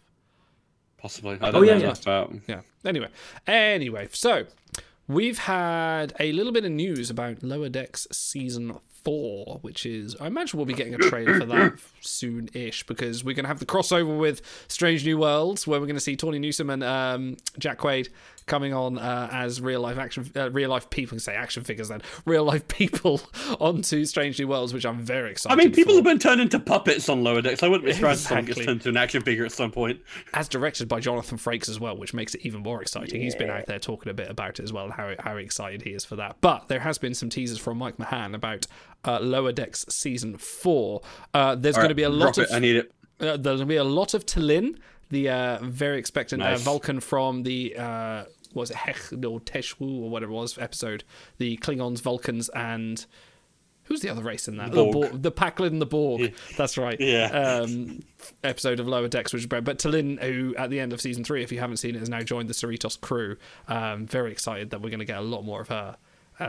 Because I think she ended up very quickly becoming a fan favorite. Well, people appreciate the mavericks of the race, don't they? They appreciate the the exemplifier of a race that goes against. Yeah, no. Oh, dude. Like, I think that might be one of the funniest scenes in all of Lower Decks. Like, T'Lyn just giving this perfectly level headed analysis that's like maybe a tiny bit snippy. It's like, she is out of control. It's like, that is peak Star Trek humor. I'm sorry. That's even funnier than anything in Voyage Home. That's fucking hilarious. It's fucking great. Um, yeah, lot, lots more to learn. Uh, apparently, it's going to be an episode on Orion, so we're going to see Cool. more uh, Tendi Oh. stuff, World building! Family, Tendi Yeah. family, uh, Yeah. Tendi family drama. stuff. Yeah, it could be fun because there's a lot of um, not not Tendi kind of goes from like oddball goof to just like I'm amazing at being a pirate kung fu expert. It's like um, okay, so a little bit expansion. So on that, but yeah. when when this Strange New Worlds episode is a homage to the Enterprise holodeck, Oh, that's gonna be a that's gonna be a that's gonna be a few jokes about it. You know it's gonna. Oh. You're gonna be okay with that? Do you reckon that's what they're going to do? I kind of in my head, I, I feel like it's going to be I'm- uh, I'm Mariner and Boimler 80% going back sure to the past. I think it's going to be time travel as opposed to. Oh, I think it's gonna be time. I, I think they've confirmed it's time travel. Isn't Is it? Have they? Oh, is it? I think they have. Yeah. Um, I I think they've confirmed holodeck. it because Well, because they're doing an homage to each of the TOS movies each season, right? Like last season was Search for Spock in the post, like the poster was Oh, a the yeah. poster art, poster. yeah. Well, the, Yeah, Stra- yeah, the so Strange New Worlds Lower Decks crossover is in the Strange New World season, not Lower De- Lower Decks. So that's going to be part of. That's going to be an episode of that, as opposed to the Yeah. other, which is, yeah, interesting. Um, there's also going to be a Especially, go on. especially when when Mariner's like, "Oh, you're Pike." Oh, Yeah, but the best thing is, is Pike will turn back and go, "Oh," because he knows as well. exactly. yeah, like, and she's like, you go should know ugly, about man. you go down ugly. I can't wait to see that because those guys are so like I, I can imagine I've because you you know everyone's seen Jack Quaid, Quaid in The Boys. If you don't know, he plays Hmm. um he- I forget the name of the character in The Boys, but um he's really good on that. And I Huey. can just Huey, that's right, yeah. He's the boy. He's the boy. He's the boy, and he can, you know, he can play that kind of same Boimler manic kind of. I need to see the live action Boimler scream. I You need to see the need hair. Hear it. Got to be the hair. I need to it? see the purple hair. Yeah, Yeah. I need to see it. It's gonna be perfect. Need to see bold Boimler. Where's my bold Boimler at? You know what I need? I need Mariner to. Um, you were talking about the Enterprise um, uh, homage. Even if, if it is time travel, I need her to be the chef. I need her to like knock out the Strange New World chef and pretend to be the chef. That's what I want. I need Oh. that. That's the one where it's like, okay, that's just Seems like Riker was the chef. She's just there in the white white thing and the. the. Precisely, precisely. That's exactly what I need. There's also going to be a romantic episode, which we confer from whatever we can from that, and also Alright. separately a wedding. So there's going to be a wedding, and uh, a lot of people speculate there's going to be T'Ana and Shaxs, which would be quite fun. I could see that. Yeah, Yeah. I could see that. See that being a wedding. I mean, they've, they've already had Um, quite a tumultuous relationship in the last three seasons, as it were. Trying to think about who. Are, the- I hope that romantic episode that we get some resolution on Jennifer and uh, Mariner's resol- uh, relationship because that 'cause was left kind of in limbo at the end of season It was a bit, wasn't it? There'll be a kind of. Uh, have you guys been watching Harley Quinn, the um, anime No, series? I've seen clips, but Very It's good. excellent. I've just finished the first season. I really like it, but there's also, you know, I I'm well aware of the Harley Quinn, um, Poison Ivy romantic stuff there. But yeah, the kind of Mariner, um, Jen kind of relationship stuff there, there could be an avenue for that. So it's it's very good. You see it. I'd Yeah. be down for that. Uh, apparently, there's going to be some more peanut hamper, but not a whole Oh, yeah. episode. What did you guys think about the peanut hamper episode of season three? Because I don't think we've ever discussed it. I like I liked the peanut hamper. I know Hmm. people were out on it. A lot of people it, they lo- it lost them. But to me, it was just it was just I, I appreciated that they're they're like okay, we're this cartoon. We, we, we can go completely tongue in cheek. Let's just do a deep dive on this character that was floating away in space. It was essentially like, what if Airiam landed on a planet somewhere? Yeah, not wrong. Get me more Um, Hannah Cheeseman, then yeah, fine.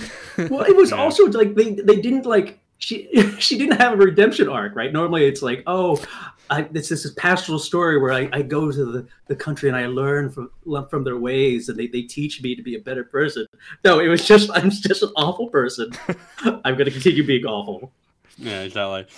Um, I love that episode. I thought it was really, really, really funny. I thought, and it's like everyone was like, "Oh, it serves no greater purpose to the the, the wider plot." It really, obviously does. We are season four is absolutely going to have more AI uprising Hmm. bullshit going on. Like Yes. between Agimus, between Badgey uh, resurfacing in the Alamo's Oh, code, right, yeah. um, and like Peanut Hamper, there is absolutely going to be the wider scale threat of season four. They are building up to it. Oh, and the Texan anyone who says well. that That, was a whole thing, wasn't it? The um, Exactly. yeah. Guess what? It's all co- Star Trek is madly in love with the evil AI computer trope. To, I think it's arguably one of the progenitors of that trope. Hmm. Um, yeah, Well, it's like- sci-fi interpretation in of it. generally. Yeah, sci-fi Yeah, in general yeah, is obsessed with the I feel like- singularity and like artificial Oh, intelligence absolutely. coming to destroy us all. So precisely. It's like Lower Decks is like very much. I'm. I, if you tell me that it's not going to be a season four wider threat of more AI going like nuts, like fucking Landry will probably join the evil bad guy party at Oh, some yeah, point. we already got got one reference. We already got one. Um we're totally going to get more ai stuff and i'm down for it so that's what that relevance has and it's also fucking hilarious because the bird I- people mm. were great I I don't know. I Peanut Hamper is fine in small doses. I liked her in her debut episode because she was an ancillary character. I didn't like the whole episode of her. Well, I don't know. I just the whole focus of Lower Decks for me was is about the Lower Decks crew, and I feel like this kind of diversion was a bit weird. And I, d- it felt more Rick and Morty than Star Trek. Like a lot of people sort of ragged on Lower Decks at the start because they're like, oh, it's just gonna be Star Trek, Rick and Morty. And I think this has been widely disproven, and Lower Decks is excellent. But this kind of felt more on those kind of the Rick and Morty sideline adventures where just crazy shit happens for no reason, and it's a bit uh, it, it's a bit oddball, and I don't know. I don't know. I find the whole romance between Peanut Hamper and the the, the male Birdman like that kind of just a bit like, oh, the, we know this is a trope. We're playing on the trope, and we're going to accentuate it and sort of nudge, nudge, wink, wink a whole way through it. But I was just watching this kind of going, what the fuck am I watching? Like, I'm not watching Lower Decks. I'm watching a Peanut Hamper series, and I don't know if I enjoy it. no man I, feel like that idea of oh we're gonna wink wink nudge nudge at the trope and accentuate it, that's literally what lower decks does all the time They, they do, Uh, Yeah. but this was in a kind of a, in a different, like in a more obscure way. I, I don't, I can't, I can't put words on why I didn't. I Really know. like I, I but think Shy has exactly the point. It's it's meant to take the piss out of all of those uh, Yeah. episodes. Pardon me of uh, Star Trek where they beam down to a planet. Someone, you know, Data loses his memory and becomes, you know, the, the Frankenstein of the of the Yeah, of the settlement with the radioactive rocks, or um, Janeway gets bonked on the head and has to get ta taken care of by a crazy man who's like you know lost his wife. This is absolutely a Star Trek story type trope that's been happened a billion times. And then they said they said, okay, cool. What happens if they don't learn their lesson and they absolutely I get nothing out part. of that. it? was funny. She just goes, no, Yeah, exactly. Yeah.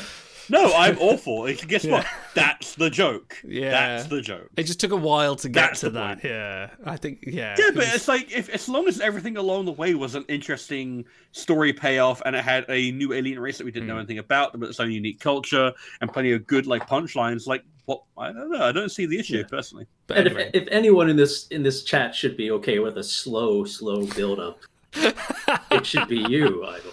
Well, before we get to that, before we get to that, but anyway, more Peanut Hamper coming in season four, but apparently not like a whole episode as we had before. But anyway, uh, there are two new actors just been announced for uh, Strange New Worlds. It's a bit smaller side, but uh, coming alongside the legendary Carol Kane, who we already know is coming as the new chief engineer to replace um, Hemmer. Uh, Noah Lamanna. Boo. I'm, I'm not booing Carol Kane. I'm booing Hemmer. I was going to say we had a small Uh, jingle yeah. Uh, Noah I love Lam- Carol Kane. Noah Lamanna is coming on as Chief J, so another chief, maybe a Chief Kyle replacement, perhaps, and also Adelaide Kane in an unannounced role. So um, one of these is going to be regular. Chief uh, Chief J apparently is going to be a bit more regular, and I believe.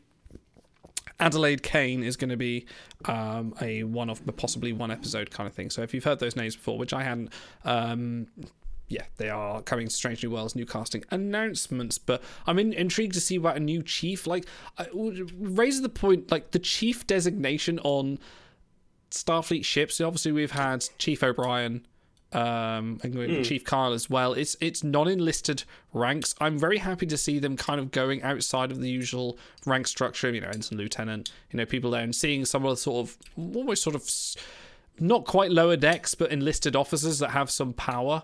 Um, Chief Kyle, obviously, we know has some power because of the way that the uh, the little en- Yeah, he's the lower decks tyrant. he is the absolute tyrant. He's a monster, apparently, according to I the, love that line. that, that throwaway line is so good. yeah, uh, what was it? Um, the ensigns that uh, don't uh, they're trying to play Enterprise Bingo. That's right. In the episode, Enterprise Yeah, where it's, Bingo. it's Lana the Christina and- and uh, the. That's yeah. right. Yes. Yeah.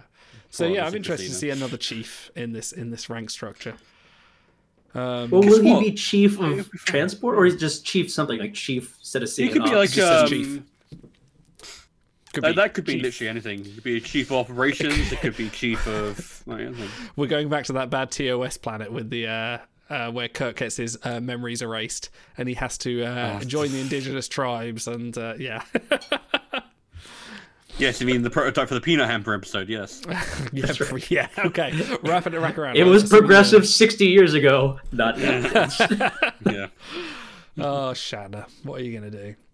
Uh, final last bit of news. There was the autobiography of various captains that have come out in the years. The latest one, which is written by Derek Tyler Attico, is the autobiography of Benjamin Sisko. And if the entire first chapter isn't just him as uh, Hawk, I'm going to be very disappointed. No, you know what I want? Go on. I want it to be a um a choose your own adventure type thing where you open up the chapter, you you read the first chapter, and it's like you know like uh, you know about his early life, and then you get to the final page of the first chapter, and it says like for more on my time on DS9, go to chapter 15, and, because then it'll be non-linear. Ah, I see. But, I want a Ah. non-linear Yeah. autobiography. That's what I want. Well, what So- it should have is a, a recipe at the beginning of every. every uh, Oh yeah, yeah, yeah. no, no, this is Benjamin like, Sisko. it Why doesn't is have Joseph that. Sisko. It's a thing. Joseph No, would have the Ben- recipe. No, Ben Ben would do that. Ben loves I that. suppose, He- yeah. I want to know the secrets of his paprikash. Too much paprika. That's what you put in the paprikash.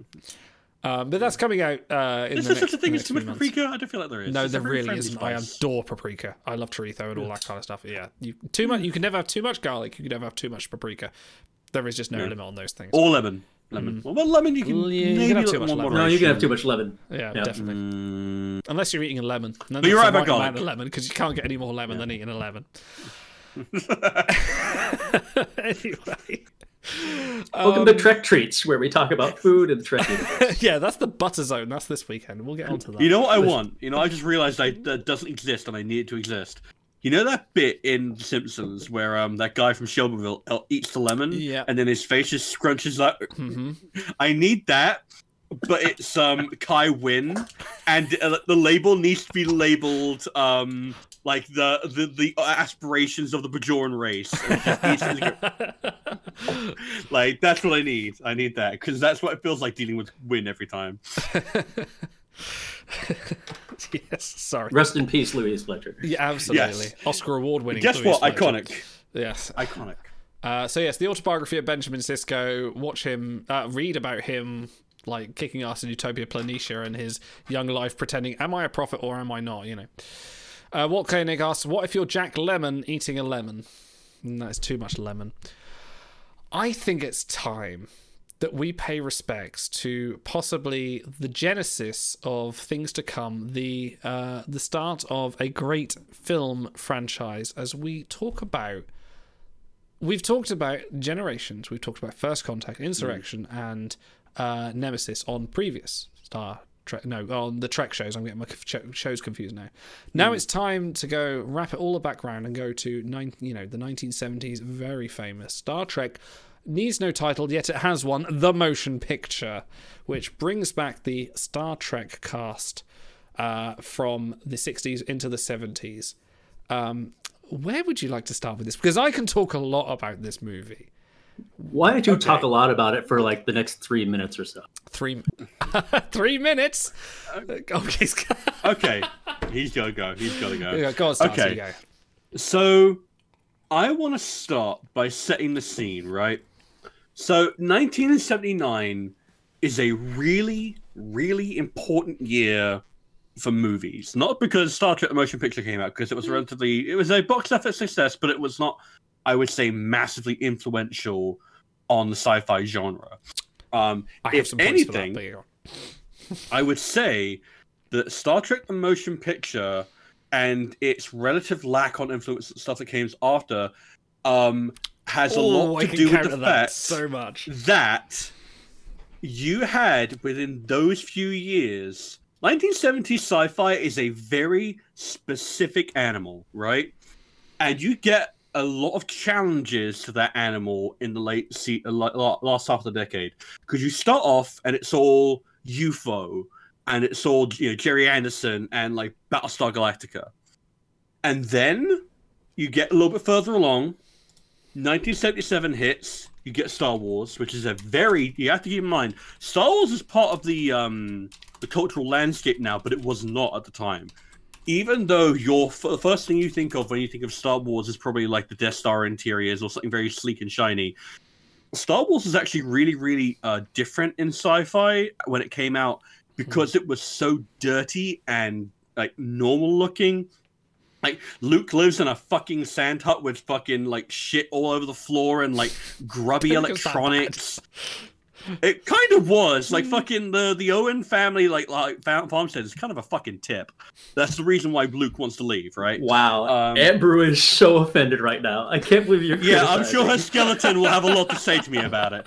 Um, but that's the thing. Like Star Wars, it was a gritty, realistic, to quote unquote, way of doing the future. It was not all people in leotards, um, strutting around sleek 1970s offices and like you know space age. That's what is so good about Star Wars, especially the original one, is the high contrast between the way that people on Tatooine live versus the Death Star. That's what that's the good visual language, right?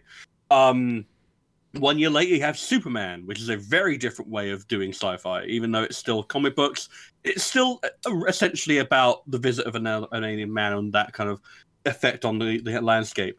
And then, 1979, the same year, you have Moonraker, which is cashing in on the Star Wars fra- uh, craze and is absolute garbage.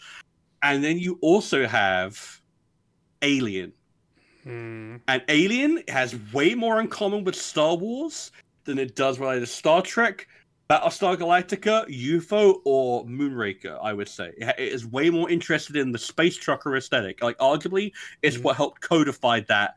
And if you look at 1980s sci fi, at all the stuff that came after it, if you think Terminator, if you think um, Aliens, if you think of all of that stuff, you do not think Star Trek motion picture. You do not think Superman. You do not think Battlestar Galactica 1980. You don't think Moonraker. You think UFO. You think Alien and you think Star Wars. That they dominated the cultural landscape and mm. they changed what sci-fi was like.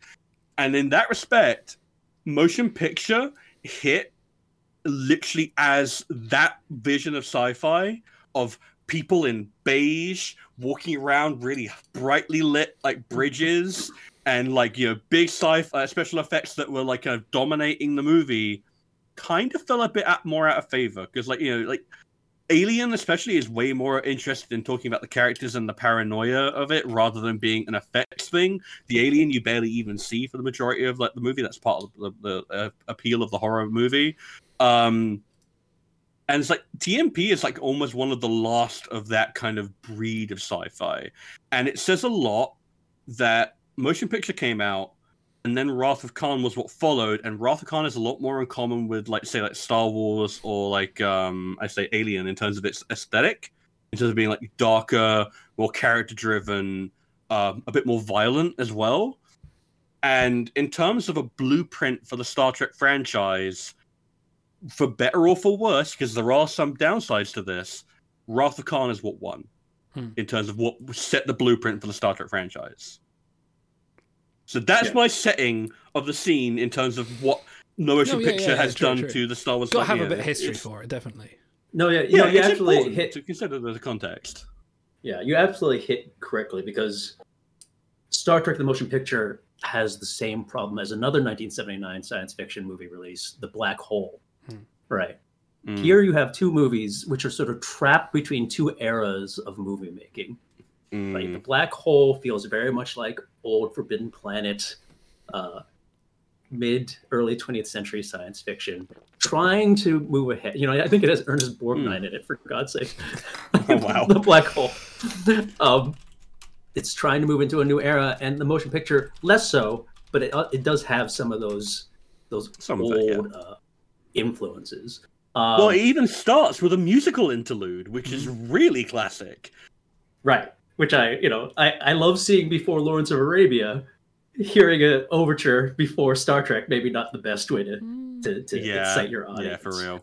Um, although I do love overtures before movies, but they, yeah. there are good influences there too, right? Like it's Star Wars, Alien, and 2001, which predates. but yeah, 2001 is the big right? one. Yeah. 2001 is like the big sci-fi movie of the mid 20th century that influences everything that comes, Oh, yeah. even till today Absolutely.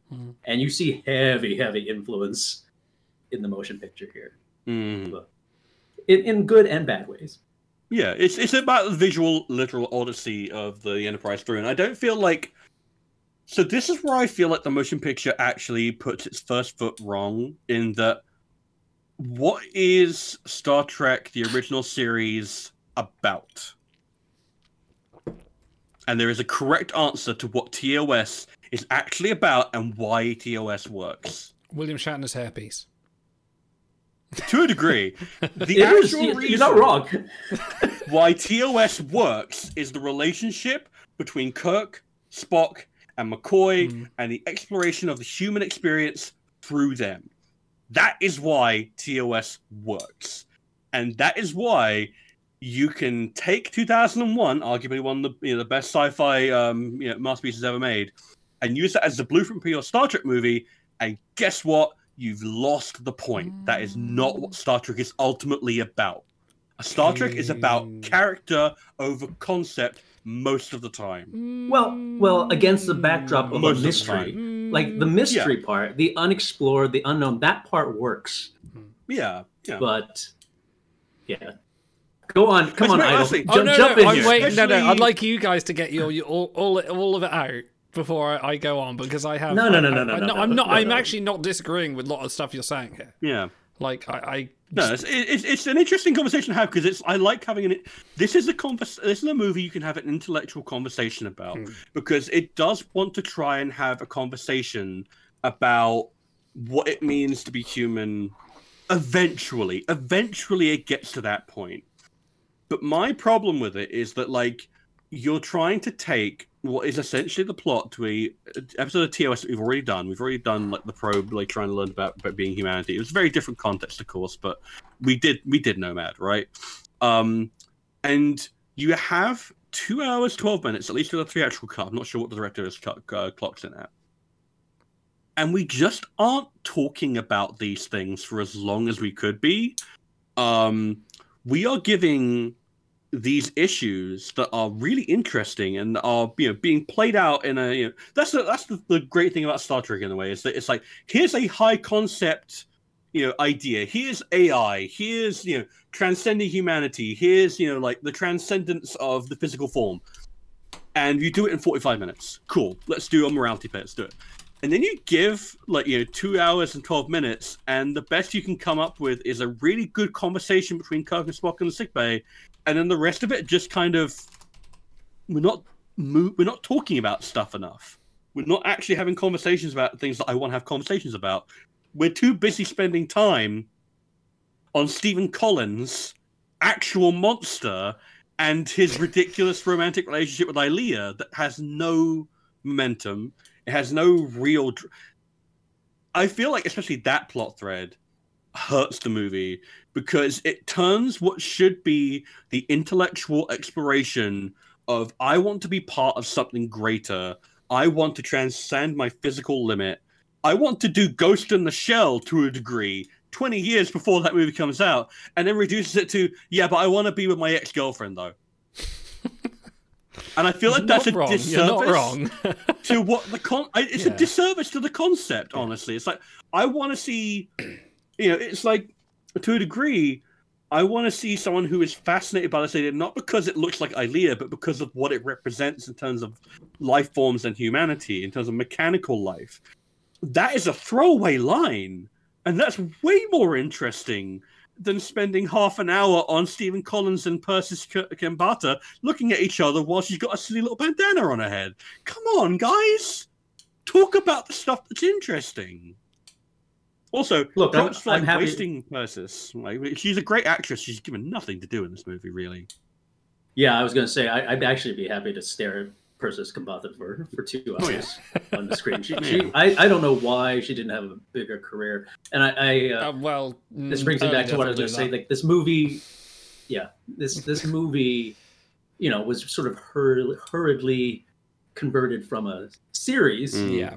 If people don't know, you know, they were making fa- Star Trek Phase I mean, Phase Two was Persis Khambatta. was- massively. It was very far in development when all of a sudden, Yeah. like, there was about I five saw or that six footage, yeah. years in development when they suddenly just went, "Now it's going to be a film." Like, they had directors lined up, they had story writers, they had scripts. Like, a lot of those scripts ended up going on to TNG season one. Like, Phase Two was a Yeah. big thing.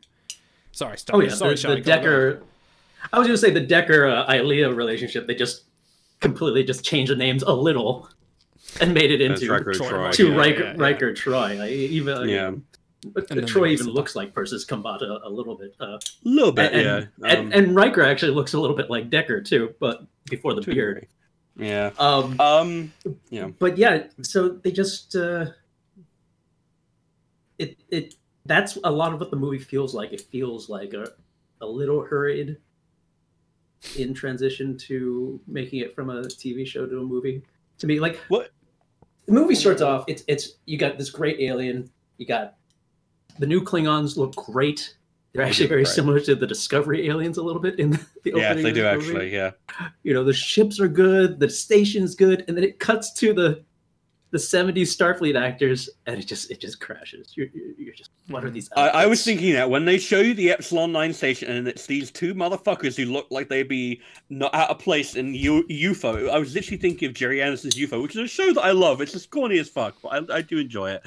But that was the same energy they were bringing to it. It's just so lifeless. And I'm not, and it's like, I feel like I actually have to put the blame on Robert Wise here because if you look at his filmography, it is a lot of good drama and then he is i'm pretty sure he did like one or two sci-fi films before this and the big one he'd done in 1973 was called the andromeda strain which has been yeah. lauded by scientific experts as one of the most realistic ways of showing how a, ba- a bacteriological process or a virological i think it is in that one um, would progress but they also Great book. derided it for being really really dry because the michael crichton thing of course it's stuck fucking dry i love the writer but you know but here's the thing I found out this really interesting bit of um, trivia while I was looking up the Andromeda Strain to see what he had done previously in sci-fi. Right now, in the Andromeda Strain, the cast of characters in the novel was modified for the film, included by replacing the male Dr. Peter Leavitt in the novel with the female Dr. Ruth Leavitt. Screenwriter Nelson Giddings suggested the change to Robert Wise, who at first was not enthusiastic, as he initially pictured the female Dr. Leavitt as a largely decorative character reminiscent of Raquel Welch's character in the 1966 film Fantastic Voyage. That was 1973. six years before TMP, and the moment I read largely decorative character, I thought of um fucking. Ilia, and I was like, you know what? Yeah. Uh, well, you know, we all know Roddenberry. Like, I imagine those two got on quite well. Oh, probably yeah. um, but you know what? I actually have to like. I think there is a good script in here. There's a good concept. It's like I feel like there is a conversation we had that this film wants to bring up. It just doesn't get there in time to make it really interesting. And I feel like it is mostly down to the director. So compare and contrast. Shy, you'll love this. Compare and contrast the way that Kirk is introduced in the motion picture versus the Wrath of Khan Yep. in the Wrath of Khan, it's the simulator room. All right, open her up, slide it open, giant beam of light and shadow, heroic figure, gives the conversation with Saavik, instantly established. Right? How is he introduced in the motion picture? You see him through the little viewport of the shuttle. He steps out. He has that nothing conversation with like Sonak, who is now the character who should have just been cut from the movie because he serves no purpose. Um, I think Sonak And was it's like, originally okay- the phase two, not the actor, but the character was originally going to be the phase two Spock. Was Nimoy said, "I'm not doing it." And it wasn't until late until cool. Yeah, well, yeah, it wasn't until late until That's the motion cool picture tr- was said. That's cool trivia. Cut it out the fucking movie. yeah, Makes Yeah, the actor, serves no purpose. the actor on the on the station that dies is, was the original uh, Vulcan replacement for for Nimoy on Phase Two. yes, that was correct. And he ended up in Next Generation season one Symbiosis, I think it was, wasn't it? Him Okay, and yeah. Joaquin's act- actor. Yeah, sorry, trivia there. Yeah. No, no, it's, it's just like it's cool trivia. Why why are we doing this? Like the the transporter accident is so memed and so ingrained in every Trek fan's consciousness, not because it's necessarily like the most well acted thing in the world. Like I feel like both um William Shatner and like Grace Lee Whitney aren't giving their 100 percent there. Yeah, accident. Yeah, no, tran- it was premeditated murder. We're certain. I, I have, I have Um, something to say about this later. By the way, just Yeah. yeah. go on. it is the most out of nowhere bits of cruelty in the entire franchise that serves fucking no purpose Hmm. Other than to make you look like absolute cunts when McCoy refuses to use that same transporter 10 minutes later. fucking hell, I wouldn't use that. You're still hosing down the bits of the fucking science officer. You're telling me I should use that? Fuck you. Right, which is which just shows that murderer Rand was actually trying to target McCoy, and she just. She just she did it too early. She got the scheduling wrong. You oh. see Rand, she's grinning in the background when McCoy beams aboard. She she hmm. meant to aim for McCoy, but she just Oh wow. Oh, man. So, yeah, compare and contrast the way that Kirk is introduced. One of these is dynamic and tells you almost everything you need to know about the character in the in the space of a two minute scene. The other one is filler addressed to a character that will die in the very next scene he's in, and it serves no purpose. And I have an Yeah. instant replacement for you that would have been way better. Kirk's entrance should have been walking into a meeting room and actually having that conversation with Nogura Hmm. where he like he says, I, "This is going to last three minutes, and by the time I'm done, I'm going to have the Enterprise." Show me that Kirk. Hmm. That's the Yeah, character introduction I want to see. Absolutely. You go right from the Klingon space station sequence to Kirk sitting at a desk with Yeah. the admiral. You're absolutely right. Because the first time we see Kirk in this movie, he's kind of unsure. He's a little kind of Yeah. nervous, Yeah. bumbling almost. A little bit. Right, say he- that. He's very co- he strides on very confidently off the ship, saying, "This is going to be my ship." No, it's it's it's empty. It's empty. Like even when he gets onto the turbolift, once he gets onto the Enterprise, he doesn't know where he's going. no. Like he says to the He has ensign, to ask Yeoman. "I think I can. yeah.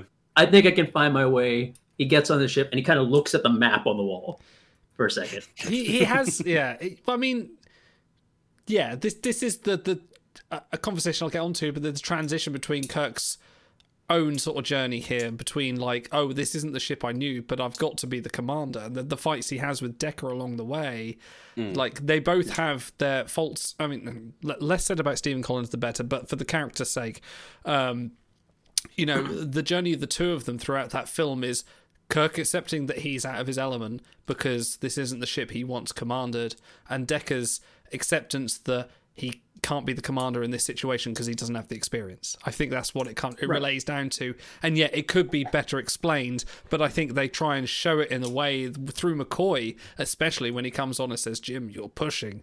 That um, you know, he, there is a little bit of give and take there between the former commander and the new the pushy admiral that comes Well, on board. here's here, here's the compare and contrast, like exactly very similar to what Star was just just saying. Kirk essentially has the exact same journey in Wrath of Khan, mm. right? Mm. There's things he's unsure about, but there's things that he's good at, mm. right? There's things that he's sure about. We don't see that in the motion picture. We don't see the the competence, the competence of Kirk right off the bat, to contrast with how how long is he at the desk? Two years or five years? Two and a half Uh, years. two years. Yeah. two years. It's not even that long, but it's it's long enough that he feels a little bit of rust. He feels a little unsure of himself, but there's no contrast with the sureness that a Captain Admiral Kirk would have, which a meeting with Nogura, as you said, would have would have would have easily fixed. Like uh, the first scene we see in Wrath of Khan, he's very confident. He's sort of joking, laughing at the cadets' uh, failure in the Kobayashi. I will So counter that with the scene where um, they're encountering V'Ger for the first time. And they turn around and Decker's like, we should raise shields, we should do scans, we should do this. And Kirk's like, we'll take no action. We've seen the reports of all the other places. They did scans, they did shields, they got, you know, they got wiped out. Let's not do that. He has absolute command of that bridge and absolute control the situation. That's the point where he kind of gets over his nerves to But- kind of say like, How far into the movie is that? no, no, I agree. yeah. I will agree that yeah, it takes there's a little bit of stride, but I will There, say there he is a does have the synthesis commanding of these structure there. points here, Yeah. which is that the competence of Kirk and Decker wildly oscillates depending on the scene that they're in, Mm. and there is no real rhyme or reason to what they're right or wrong about, um, with one or two exceptions, right? Um, Kirk is absolutely right on the money about the stuff on. Let's not provoke V'Ger. Let's not do shit to provoke it. And he's right, and he's proven right. Okay, for, cool, fine. That is actually a case of he knows what he's doing. He's dealt with first contacts before. Decker is 100% right in the call on the um the phaser power Yeah. order, you know, which is the most hilarious scene in the fucking movie. Um, but then there's other stuff like Decker, like, hey, um, it's got control of the computer. Uh, and it's like that's the best solution you've got, and like screaming at the captain, hey, you should raise shields. Hey, hey, hey. That was the kind of behavior that got um Worf a very stern dressing down from Data of all people. Um, what was your previous posting, Decker, that you saw the first officer, or you were the first officer, loudly telling the captain what to do and not offering suggestions? Oh, it's my job to offer an alternative thing. Cool, offer it. Don't fucking command me on my bridge. Come on, this is nepotism. What is he, your he was, he was Captain here? Decker's son. Like he got the kind of oh your dad died to the the, the planet killer. Like oh, maybe we should give you the Enterprise. Fine. Well, so I actually have to point out, right, that there's I would have loved that failure scene, by the way. Yeah. Well, yeah. Th- where's that scene? Where's the scene yeah. about uh, fucking poor old Will Decker? Uh, no, what's his name? Matt. Matt Sorry, Matt yeah, Decker is his dad. Yeah, yeah. There is a lot of failure of world building, exposition, Mm. and communication to the viewer here. Not just that whole plot point, which is like that. I feel like that should be explained. You could even use that to fuel explaining why Decker is so reactionary to this, uh, and so like Gray Shields, blah, blah, blah, because his dad died to a very similar sort of space phenomena. But that's something we infer as fans because we understand that connection, right? Why is that not in the movie? And another thing that's not in the movie, my oath of celibacy is on record, Captain. What the fuck is that line? Hmm. What is it about? Explain it to me. You're on Star Trek. There should be a two minute scene where someone explains to me what a Deltan is and why everyone's horny the instant she goes on the bridge. What do you mean? You have If you, you have got- Walter Koenig's expression. That should tell you everything. I mean, it can't be like the Final Frontier where just Sulu and vulnerable. Chekov are just following around the Klingon, uh, Klingon gunner ladies, just going, you know. Yeah, but you could also just have a conversation between Uhura and Chekov where they're like, say, uh, "Oh, tell me about the new navigator. Like, who who are we getting?" And then they have a, a conversation. You could guess what? Maybe give Uhura something to do in this fucking movie. How's about that for a concept? Um, have a conversation where she gets to be ultra cool Nichelle Nichols explaining to somehow still a fucking doofy Lieutenant uh, Chekov about why. Guess what? The moment she pops up on the bridge, don't let your like uniform tent too obviously. Um like it's a complete failure of exposition show don't tell but also remember to tell me if you're not going to show me tell me you know just like with star trek it's the fucking the originator of the planet of the hats trope just tell me what they're about so i understand what the significance is it's a complete failure there um now Shy and I have been ragging on this movie for like 40 minutes at this point. And I, you good props to Idol for just It's sitting fine. here and taking it. I have to say, that everything the motion picture does wrong, it sets the standard for Trek visual language for the next 40 years. From how to handle ship flybys, like that flyby of the K't'inga class cruiser in the opening, where it's like the slow pan over the bridge module, fucking gorgeous. Um, the Starfleet aesthetic, it's actually like this is a lot more in common with what we'd have in, in TNG than say like arguably TOS. TOS is a lot more like stark and utilitarian in some ways. It's a bit more comfortable, a bit more 70s, a bit more loungy, which is fine. That's kind of where TNG ended up going.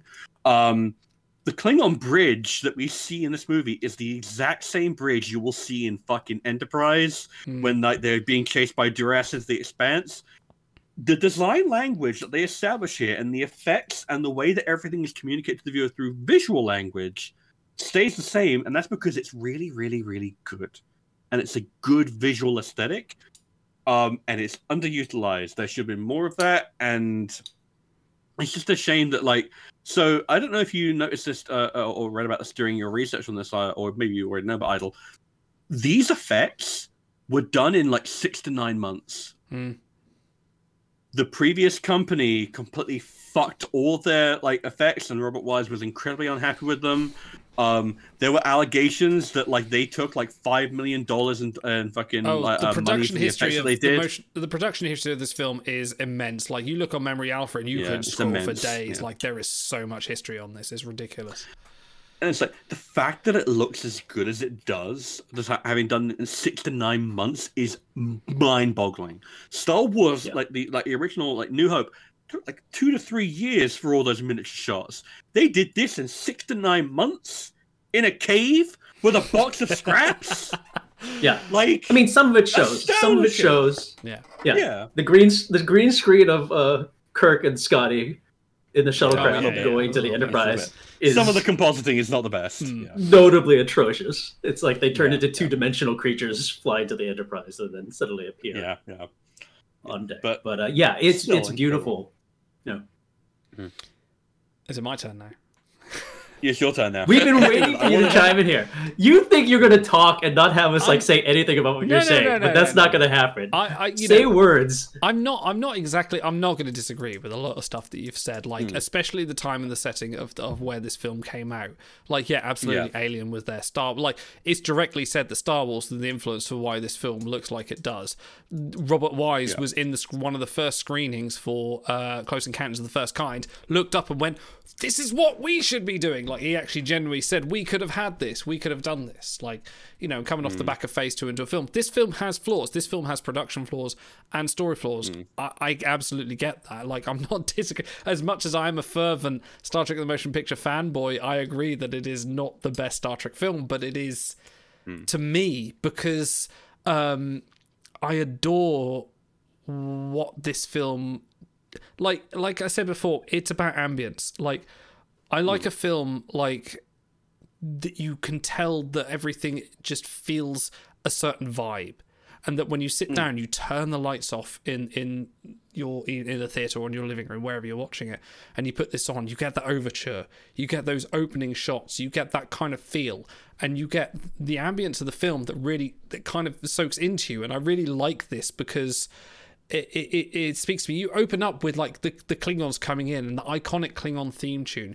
You get a, a being that is many AUs wide, and you immediately you're struck with the idea that this is a high concept thing, which the original series was lauded or at least attempted to get high concept science fiction into the into the TV viewers' arms. You know, they employed Harlan Ellison for as much as Harlan Ellison didn't want to be there.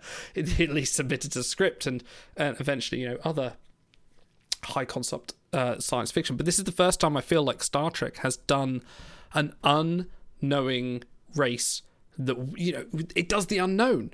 It is so unknown that we can't equate it to the human occasion. And I, you know, I, I compare this to things like uh, a lot of Arthur C. Clarke's work, like Rama. I love Rama as a book. You know, this unknowing probe, very similar to the whale probe, as it were. You know, coming into the solar system, we know nothing about it. We go on about it, and we're left absolutely clueless as to when it came, as to when it left. I adore that. I love the idea there is something more than what we can understand or even show in a two and a half hour film. Um, and you know, 2001: uh, Space Odyssey as uh, the same. You know, the the inspirations here are very direct. You know, it is very akin to the same kind of you know um, psychedelic kind of imagery, but also the book as well. You know, the idea that we are confronted with something that is almost a magic to us as would be to the cavemen. Um, that's what I really love about this because V'Ger is such a, an alien concept. It is such a a, a radical, you know, as Spock is exploring it, he's saying they've taken all, they spent all this energy uh, to digitize forms, to is explored known space, and we can't understand how it produces this much power. Yet it derives from something that we've created. Voyager went off into the stars, encountered something, got converted, and just wants to come home to find the creator. It goes from something very high concept to something very humanizing very quickly.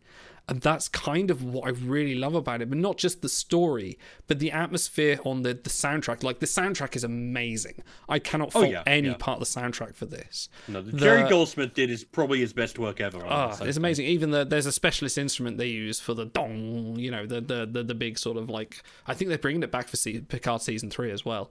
But even that, you know, the whole there's a whole design language on this film that again evokes a little bit from Phase Two. But you know, mm. okay, we laugh about the beige, and the beige is terrible. The, the monster marines are much better. Like once they got into the Wrath of Khan, yeah, the, the the starship design was much better. But we get, you know, there is a 70s design, but it kind of works in a way that it is uniform. Like it matches the Enterprise. It matches that kind of 2001 A Space Odyssey look where everyone is like, it's the first time we've seen you open up to the Enterprise bridge. You open the doors, everyone's working. This isn't like the TOS days where it's just like, you know, people are just pushing buttons. People are shouting each other on the bridge. There are people having reports. This is the most alive the Enterprise has felt ever.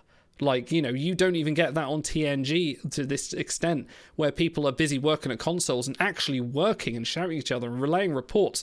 I love that kind of almost um So you're saying you love the Enterprise scenes in Final Frontier? Uh, kind of i don't mind those i don't actually mind those parts i like the humanizing elements there's a lot wrong with the final frontier we'll get on to that at some point I love the part when he gets on the bridge and everyone's working, and there's someone on a hover pad working on the ceiling, and it's clearly just a guy with this hover pad attached to his shoes, Yeah. hanging from a rig. like he's just up there for this shot. Anyway, I didn't know they were. No, I no, you're fine. You're fine. Um, but there is the, the the things I love about it. You know, people talk about this being the slow motion picture. I'm not going to disagree with that, but I kind of love it. You know, especially if you watch the director's cut, which I'll, I'll emphasize being the pref- preferred way to watch it. But you get these slow motion shots of, um, you know, the Enterprise flying over V'Ger, of as Spock entering V'Ger, and having all this very high concept stuff you've never you never see in Star Trek again. You never see the stuff that you just don't understand or you can't understand on a physio- physiological level. Why does it have these glowing orbs there? Why is the inside of it this vast amount of space and digitized imagery? Why is why have it why has it recreated uh, Ilia? Because it wants to talk to these strange carbon units. Like this is it is very high concept and I, I i love that. For all its flaws like like you say stars i'm not disagreeing on anything you say. Like yeah there are flaws in this movie. Stephen collins being the big one fuck that guy. Um the, the, the biggest blemish i wish just wasn't there. Um but yeah you're right about you know kirk's entrance. You know it could be more emphasized but we do love you know i love how mccoy comes back and it's just mccoy.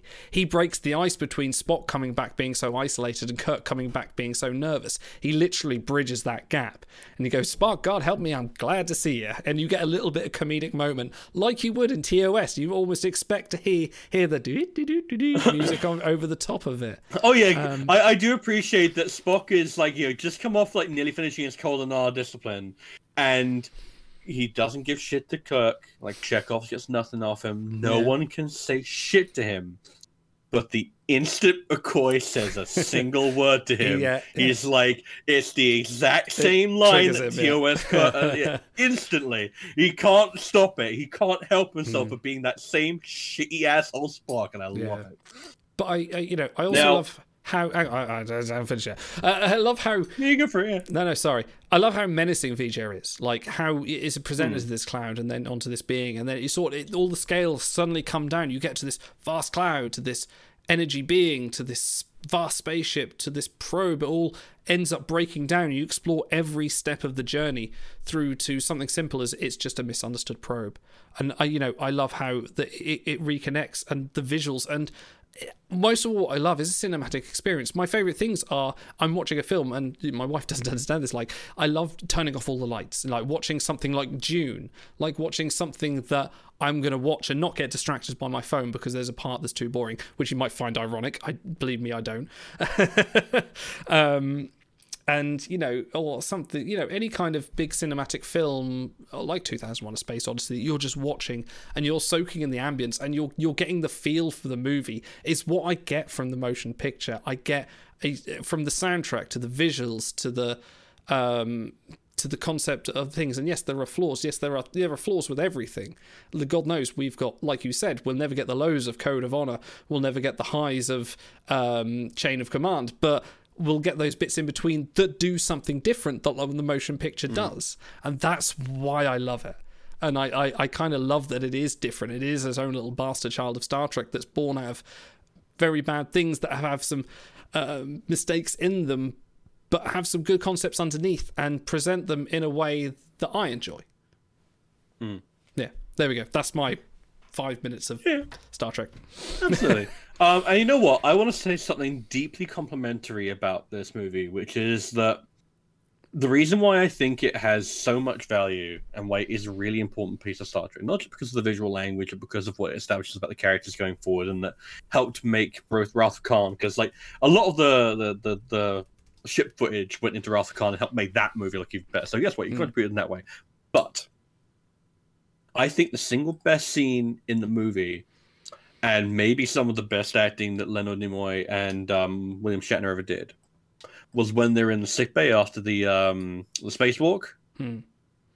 and it's um, Spock saying, "V'Ger has knowledge that spans this universe, and yet with all its pure logic, V'Ger is barren, cold, no mystery, no beauty. I should have known." And then Kirk is like right up in his face here. He's doing that nicely homoerotic Kirk thing he does. Um, says, known, know what? Spock, what should you have known? And then Spock takes his hand, which in Vulcan culture, that's a kiss, right? like, remember Second in Journey to. Babel when Amanda and like Sarek are touching fingers, and that's a nice little effect? You just took that man's hand, Spock. We all see you. Jim, this simple feeling is beyond V's comprehension. And there is that there are times when I read something and I'm like, or I hear a line, I'm like, that is perfectly written. There is no other order of those words that more aptly sum up what this, you know, seeing what this character, what this movie is about. And Leonard Nimoy grasping William Shatner's hand with that little smile on his face, like this simple feeling is beyond this machine's comprehension, is genuinely beautiful and heartwarming, and it makes me love Star Trek. Stuff like that, Mm. moments of genuine human connection and understanding are beautiful. And that ultimately is kind of the message of TMP, and that is why I do have time for it. Um, but yeah, in what you were saying, that when McCoy appears, Mm. he's he's McCoy, DeForest character. Yeah. and he's that's the that's the problem with this movie is that Mm. he's the sole bit of humor and light Yeah. in this film. No one is and having it doesn't, fun. Yeah. Yeah, the only other thing previous to that was sort of, uh, or yeah, and when when when Nimoy and DeForest Kelley are working off of each other, and Shatner's watching them, it's it's just magic, and that's why they really ramped that up in Mm. Wrath of Khan. hmm Uh, but you know, like your countryman George Bernard Shaw said, if you're going to tell people the truth, you better make them laugh, or they're going to kill you. This is not a lot of laughs in the motion picture. Yeah. Not a lot of levity, Yeah. not a lot of light. No. It's a lot of mood. A lot of mood. Yeah, it's a lot of move. Well, do we want to talk about how um, you know, experienced space veteran Kirk decides, you know what?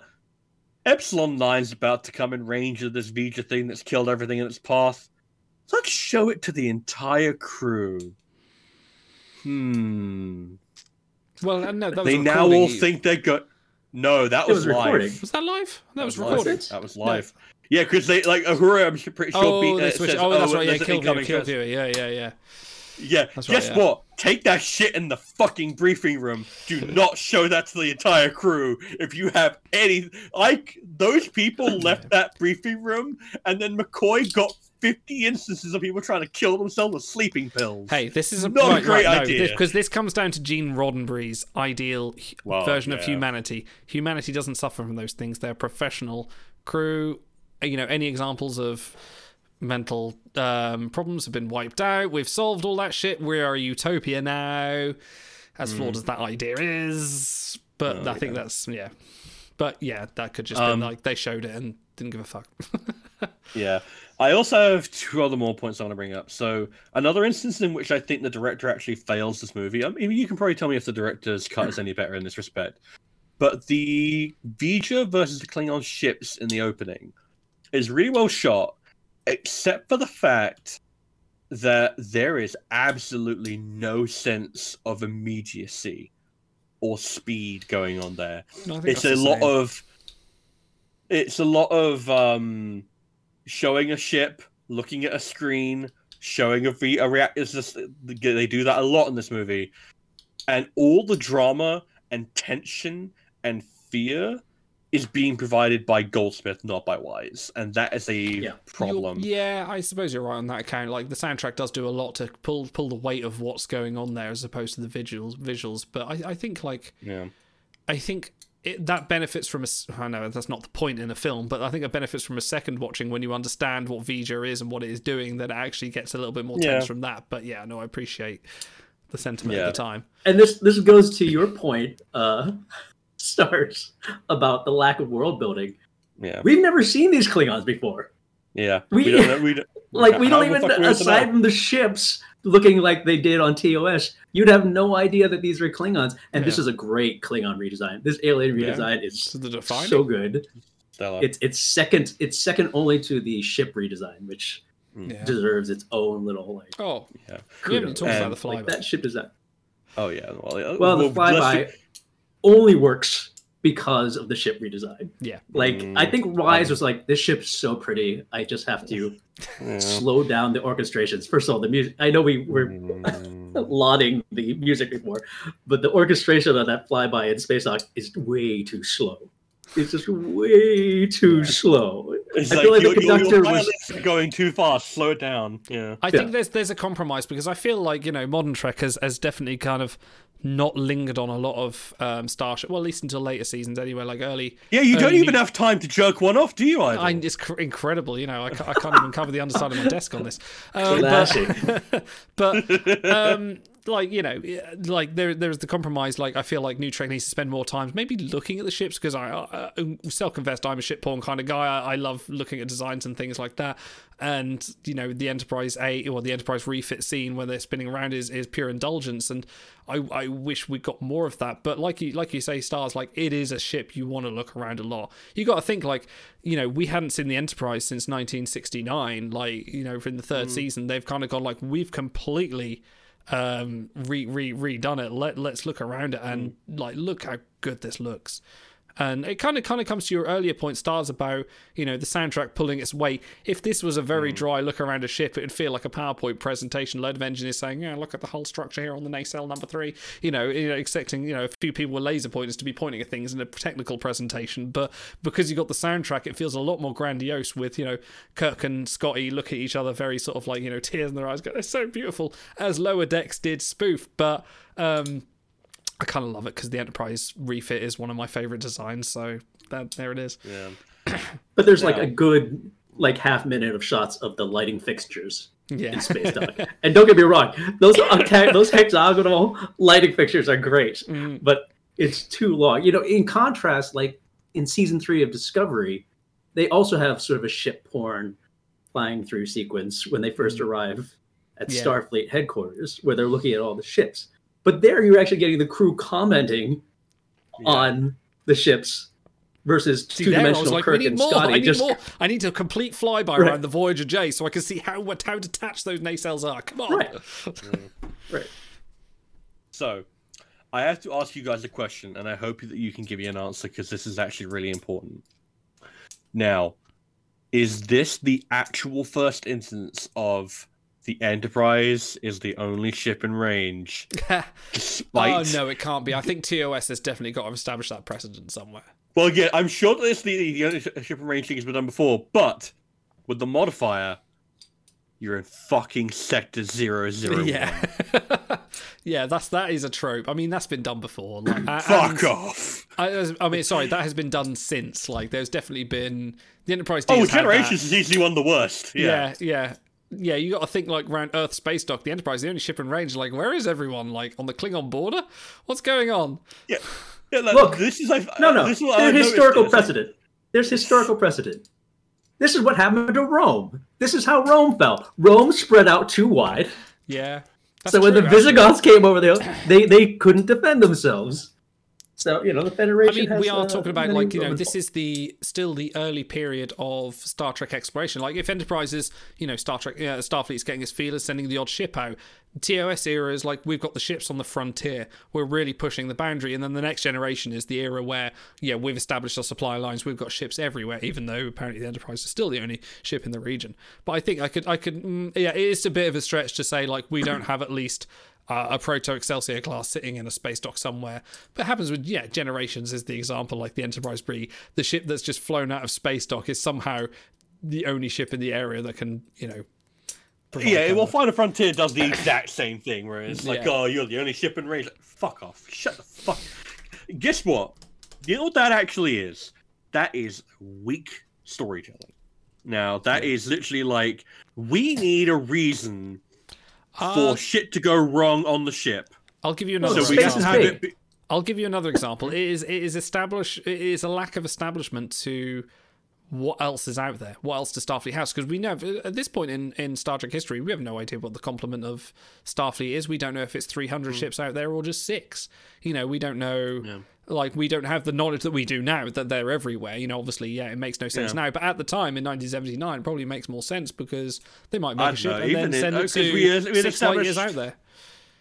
yeah, but the Ultimate Computer established that there were at least like 14 ships just In the uh, in entire range of galaxy? the Enterprise. the whole galaxy, and the whole of the sec, like they've gone, they're Yeah, out of the way. Like they could send them out. But to be fair, class, why but- would they leave Earth undefended? Like that is dumb. Yeah, no, you're right. It's the stupidest thing in the world. Hmm. Um, yeah, and it's like it's it's literally a screen uh, is a script writing problem where it's like I need to come up with a reason for shit to go wrong on the ship, and it does. Um, but I also need a reason why it has to be specifically this ship and this crew that is going up against the the the threat. So it's like, oh well, you know, it's the only ship in range. It's just got out of space dock because it's all big and spangly Mm. and it has to be Kirk because um because Kirk said so, and it's just weak. Um, But you know what? this is this the whole film. The whole film is like the the trope I love about it is like and this isn't really done until Discovery season four, but the, there isn't a th- villain. There is no real villain here. Like not like Wrath of Khan, Search for Spock. Decker is villain. yeah, okay, fair enough. We- But we I mean, will of, learn that later. Of, of, of, of, of the actual film, there isn't really a villain. There is no antagonist that has like a, a, a, a Yeah. call for vengeance or just happens to be like malicious in the way. It's purely a misunderstanding through time and Yeah. through through like um, technology. Like all it requires is a non-conventional solution to to work it out, or you know, just people talking to each other, which is like the moral of the film is if we just learn to understand each other through uh, common cause, like maybe it can Yeah. work. When you don't kind of Are you saying that that's a good? Well, kind You of. saying yeah, that's a I- good thing or a bad thing? no, I think it's a good thing because I don't, you know, having a villain it can work if they're a good villain, like Khan, or like Chang, or you know, um, like Or Madrid. Yeah, yeah, or, or someone else. You know, some villains, or you know, to an extent, outside Star Trek universe, like Thanos. You know, villains that are well defined and well structured work. But you also get the bad villains like Ru'afo or. Um, many of the others that are in Star Trek. Yeah, so many other ones. Oh, Kruge is, is not a great villain. He's just a Klingon that just has like, ha ha, Genesis is mine. Um, but you actually don't have a villain here. There is no antagonist aside from what you're perceive you know, what you perceive as an antagonist in the early uh, uh, instance of the movie and i really like that i like films that can turn that kind of storytelling on its head a little bit No, I see. I see what you mean, and I think it, it kind of ties back to when I was talking about how motion picture and Wrath of Khan are two very different Yeah. blueprints for Star Trek.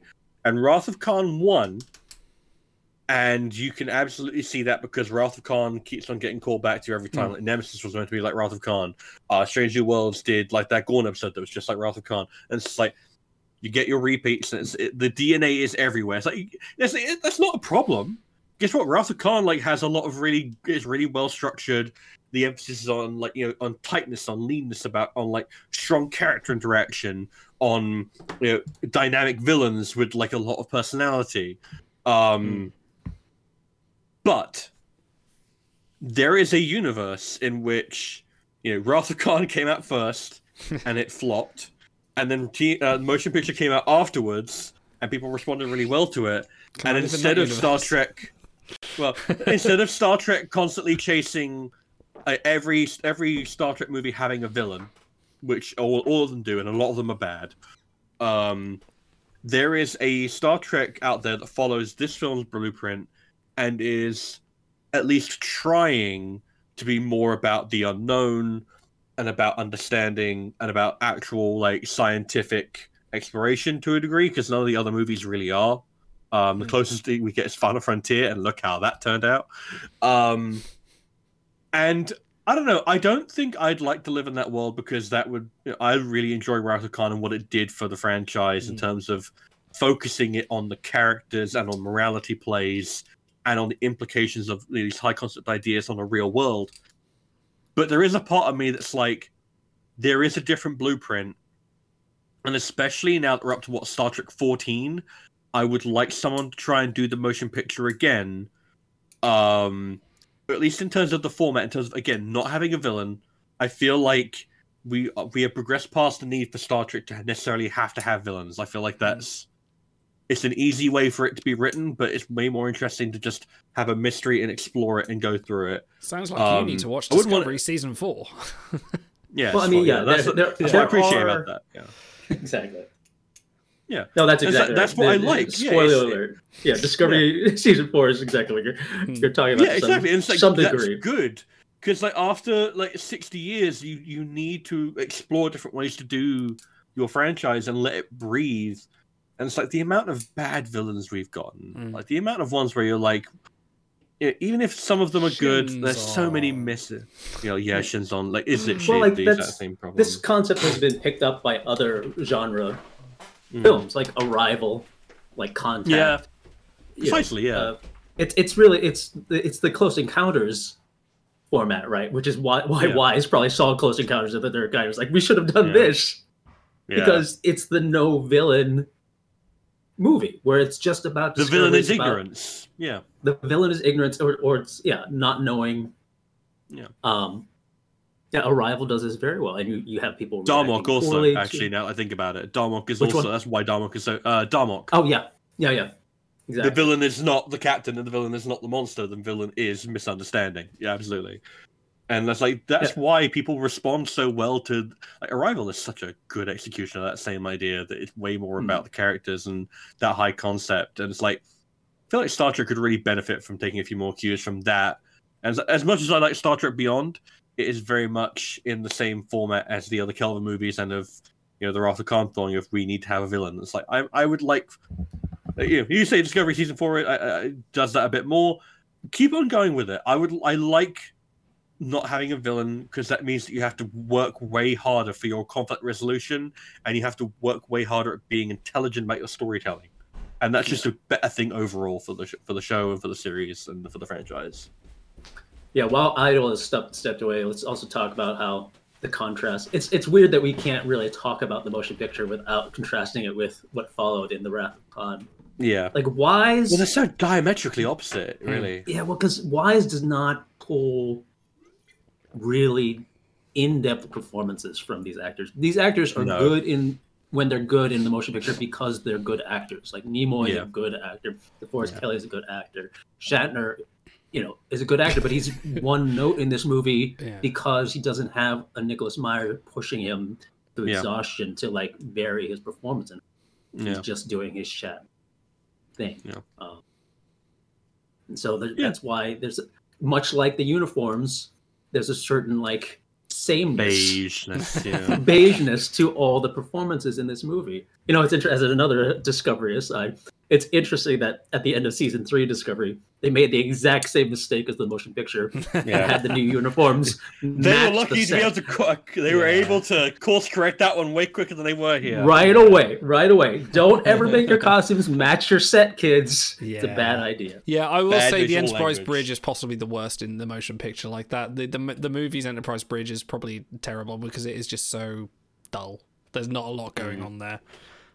I think by Wrath of Khan they do at least fix it and put a little bit of color on there, but it's yeah the the movie's bridge is It's just the lighting. It's mostly lighting changes for Wrath of Khan, isn't it? Like the Possi- I think possibly, mostly yeah. is. Yeah, it's it's basically the same bridge, just redressed a little bit because they they realized, hey, Mm. you need to vary the things up. I also feel like the like, it, I really do keep on ragging on the director. I'm sure he's a very talented director. I just don't think that this was playing to his strengths because if you look at his filmography, it does not. This is not the kind of thing he usually made, Mm. and I can see why he'd look at Close Encounter because that feels more akin to what he was like, kind of more used to. Yeah. Whereas this requires a Nicholas Meyer, it requires um, hell, even fucking uh, Nimoy can handle like stuff on this in a, on a better way. And he's you know Look he uh, had very Yeah. relatively limited like directorial experience, and he did a great job. It's a case of play to your strengths, and I don't feel like this was playing to Robert Wise's strengths as a director.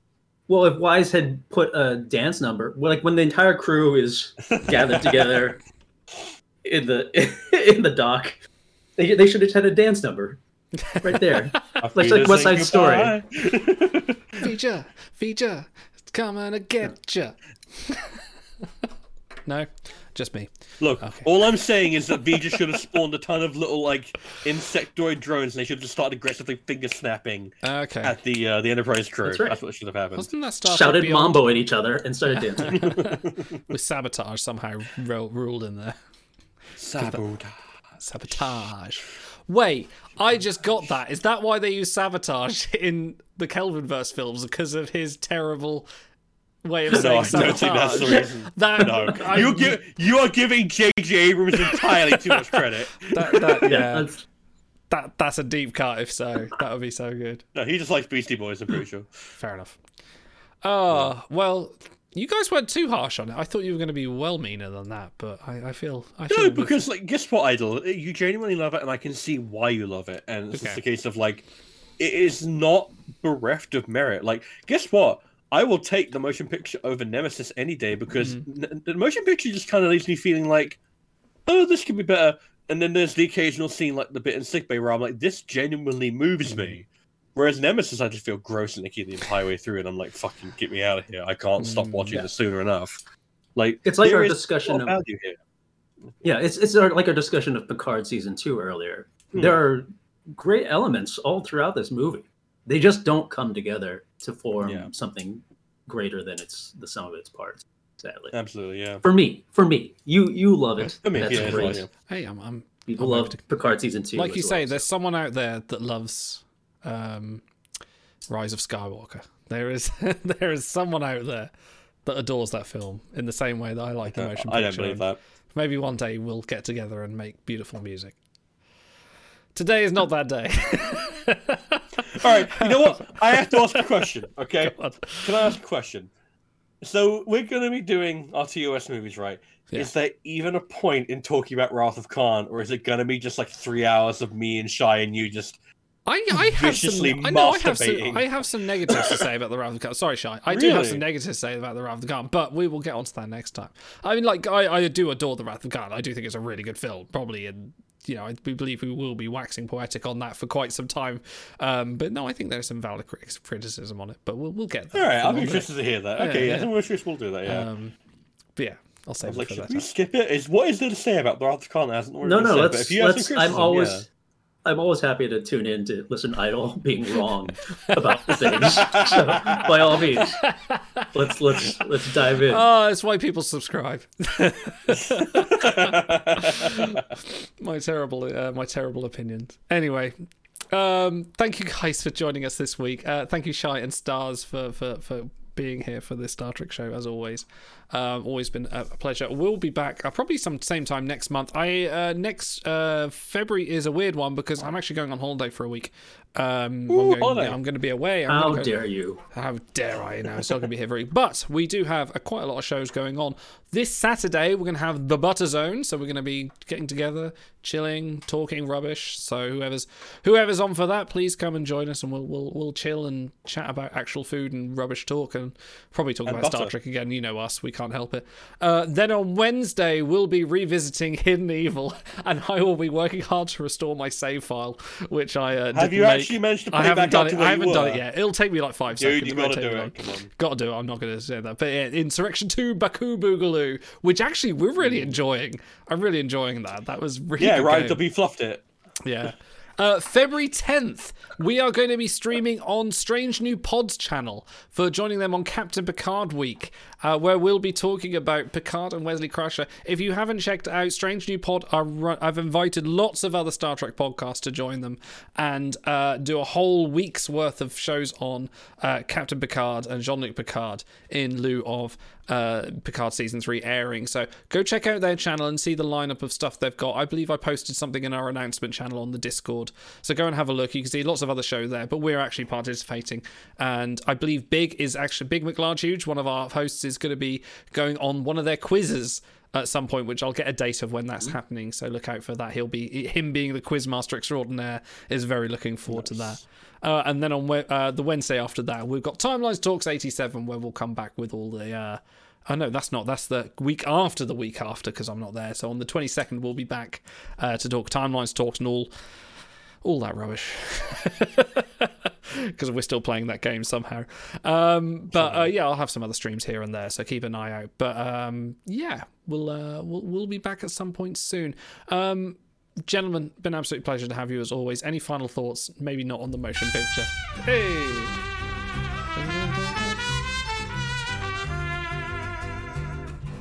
This should be a real outro.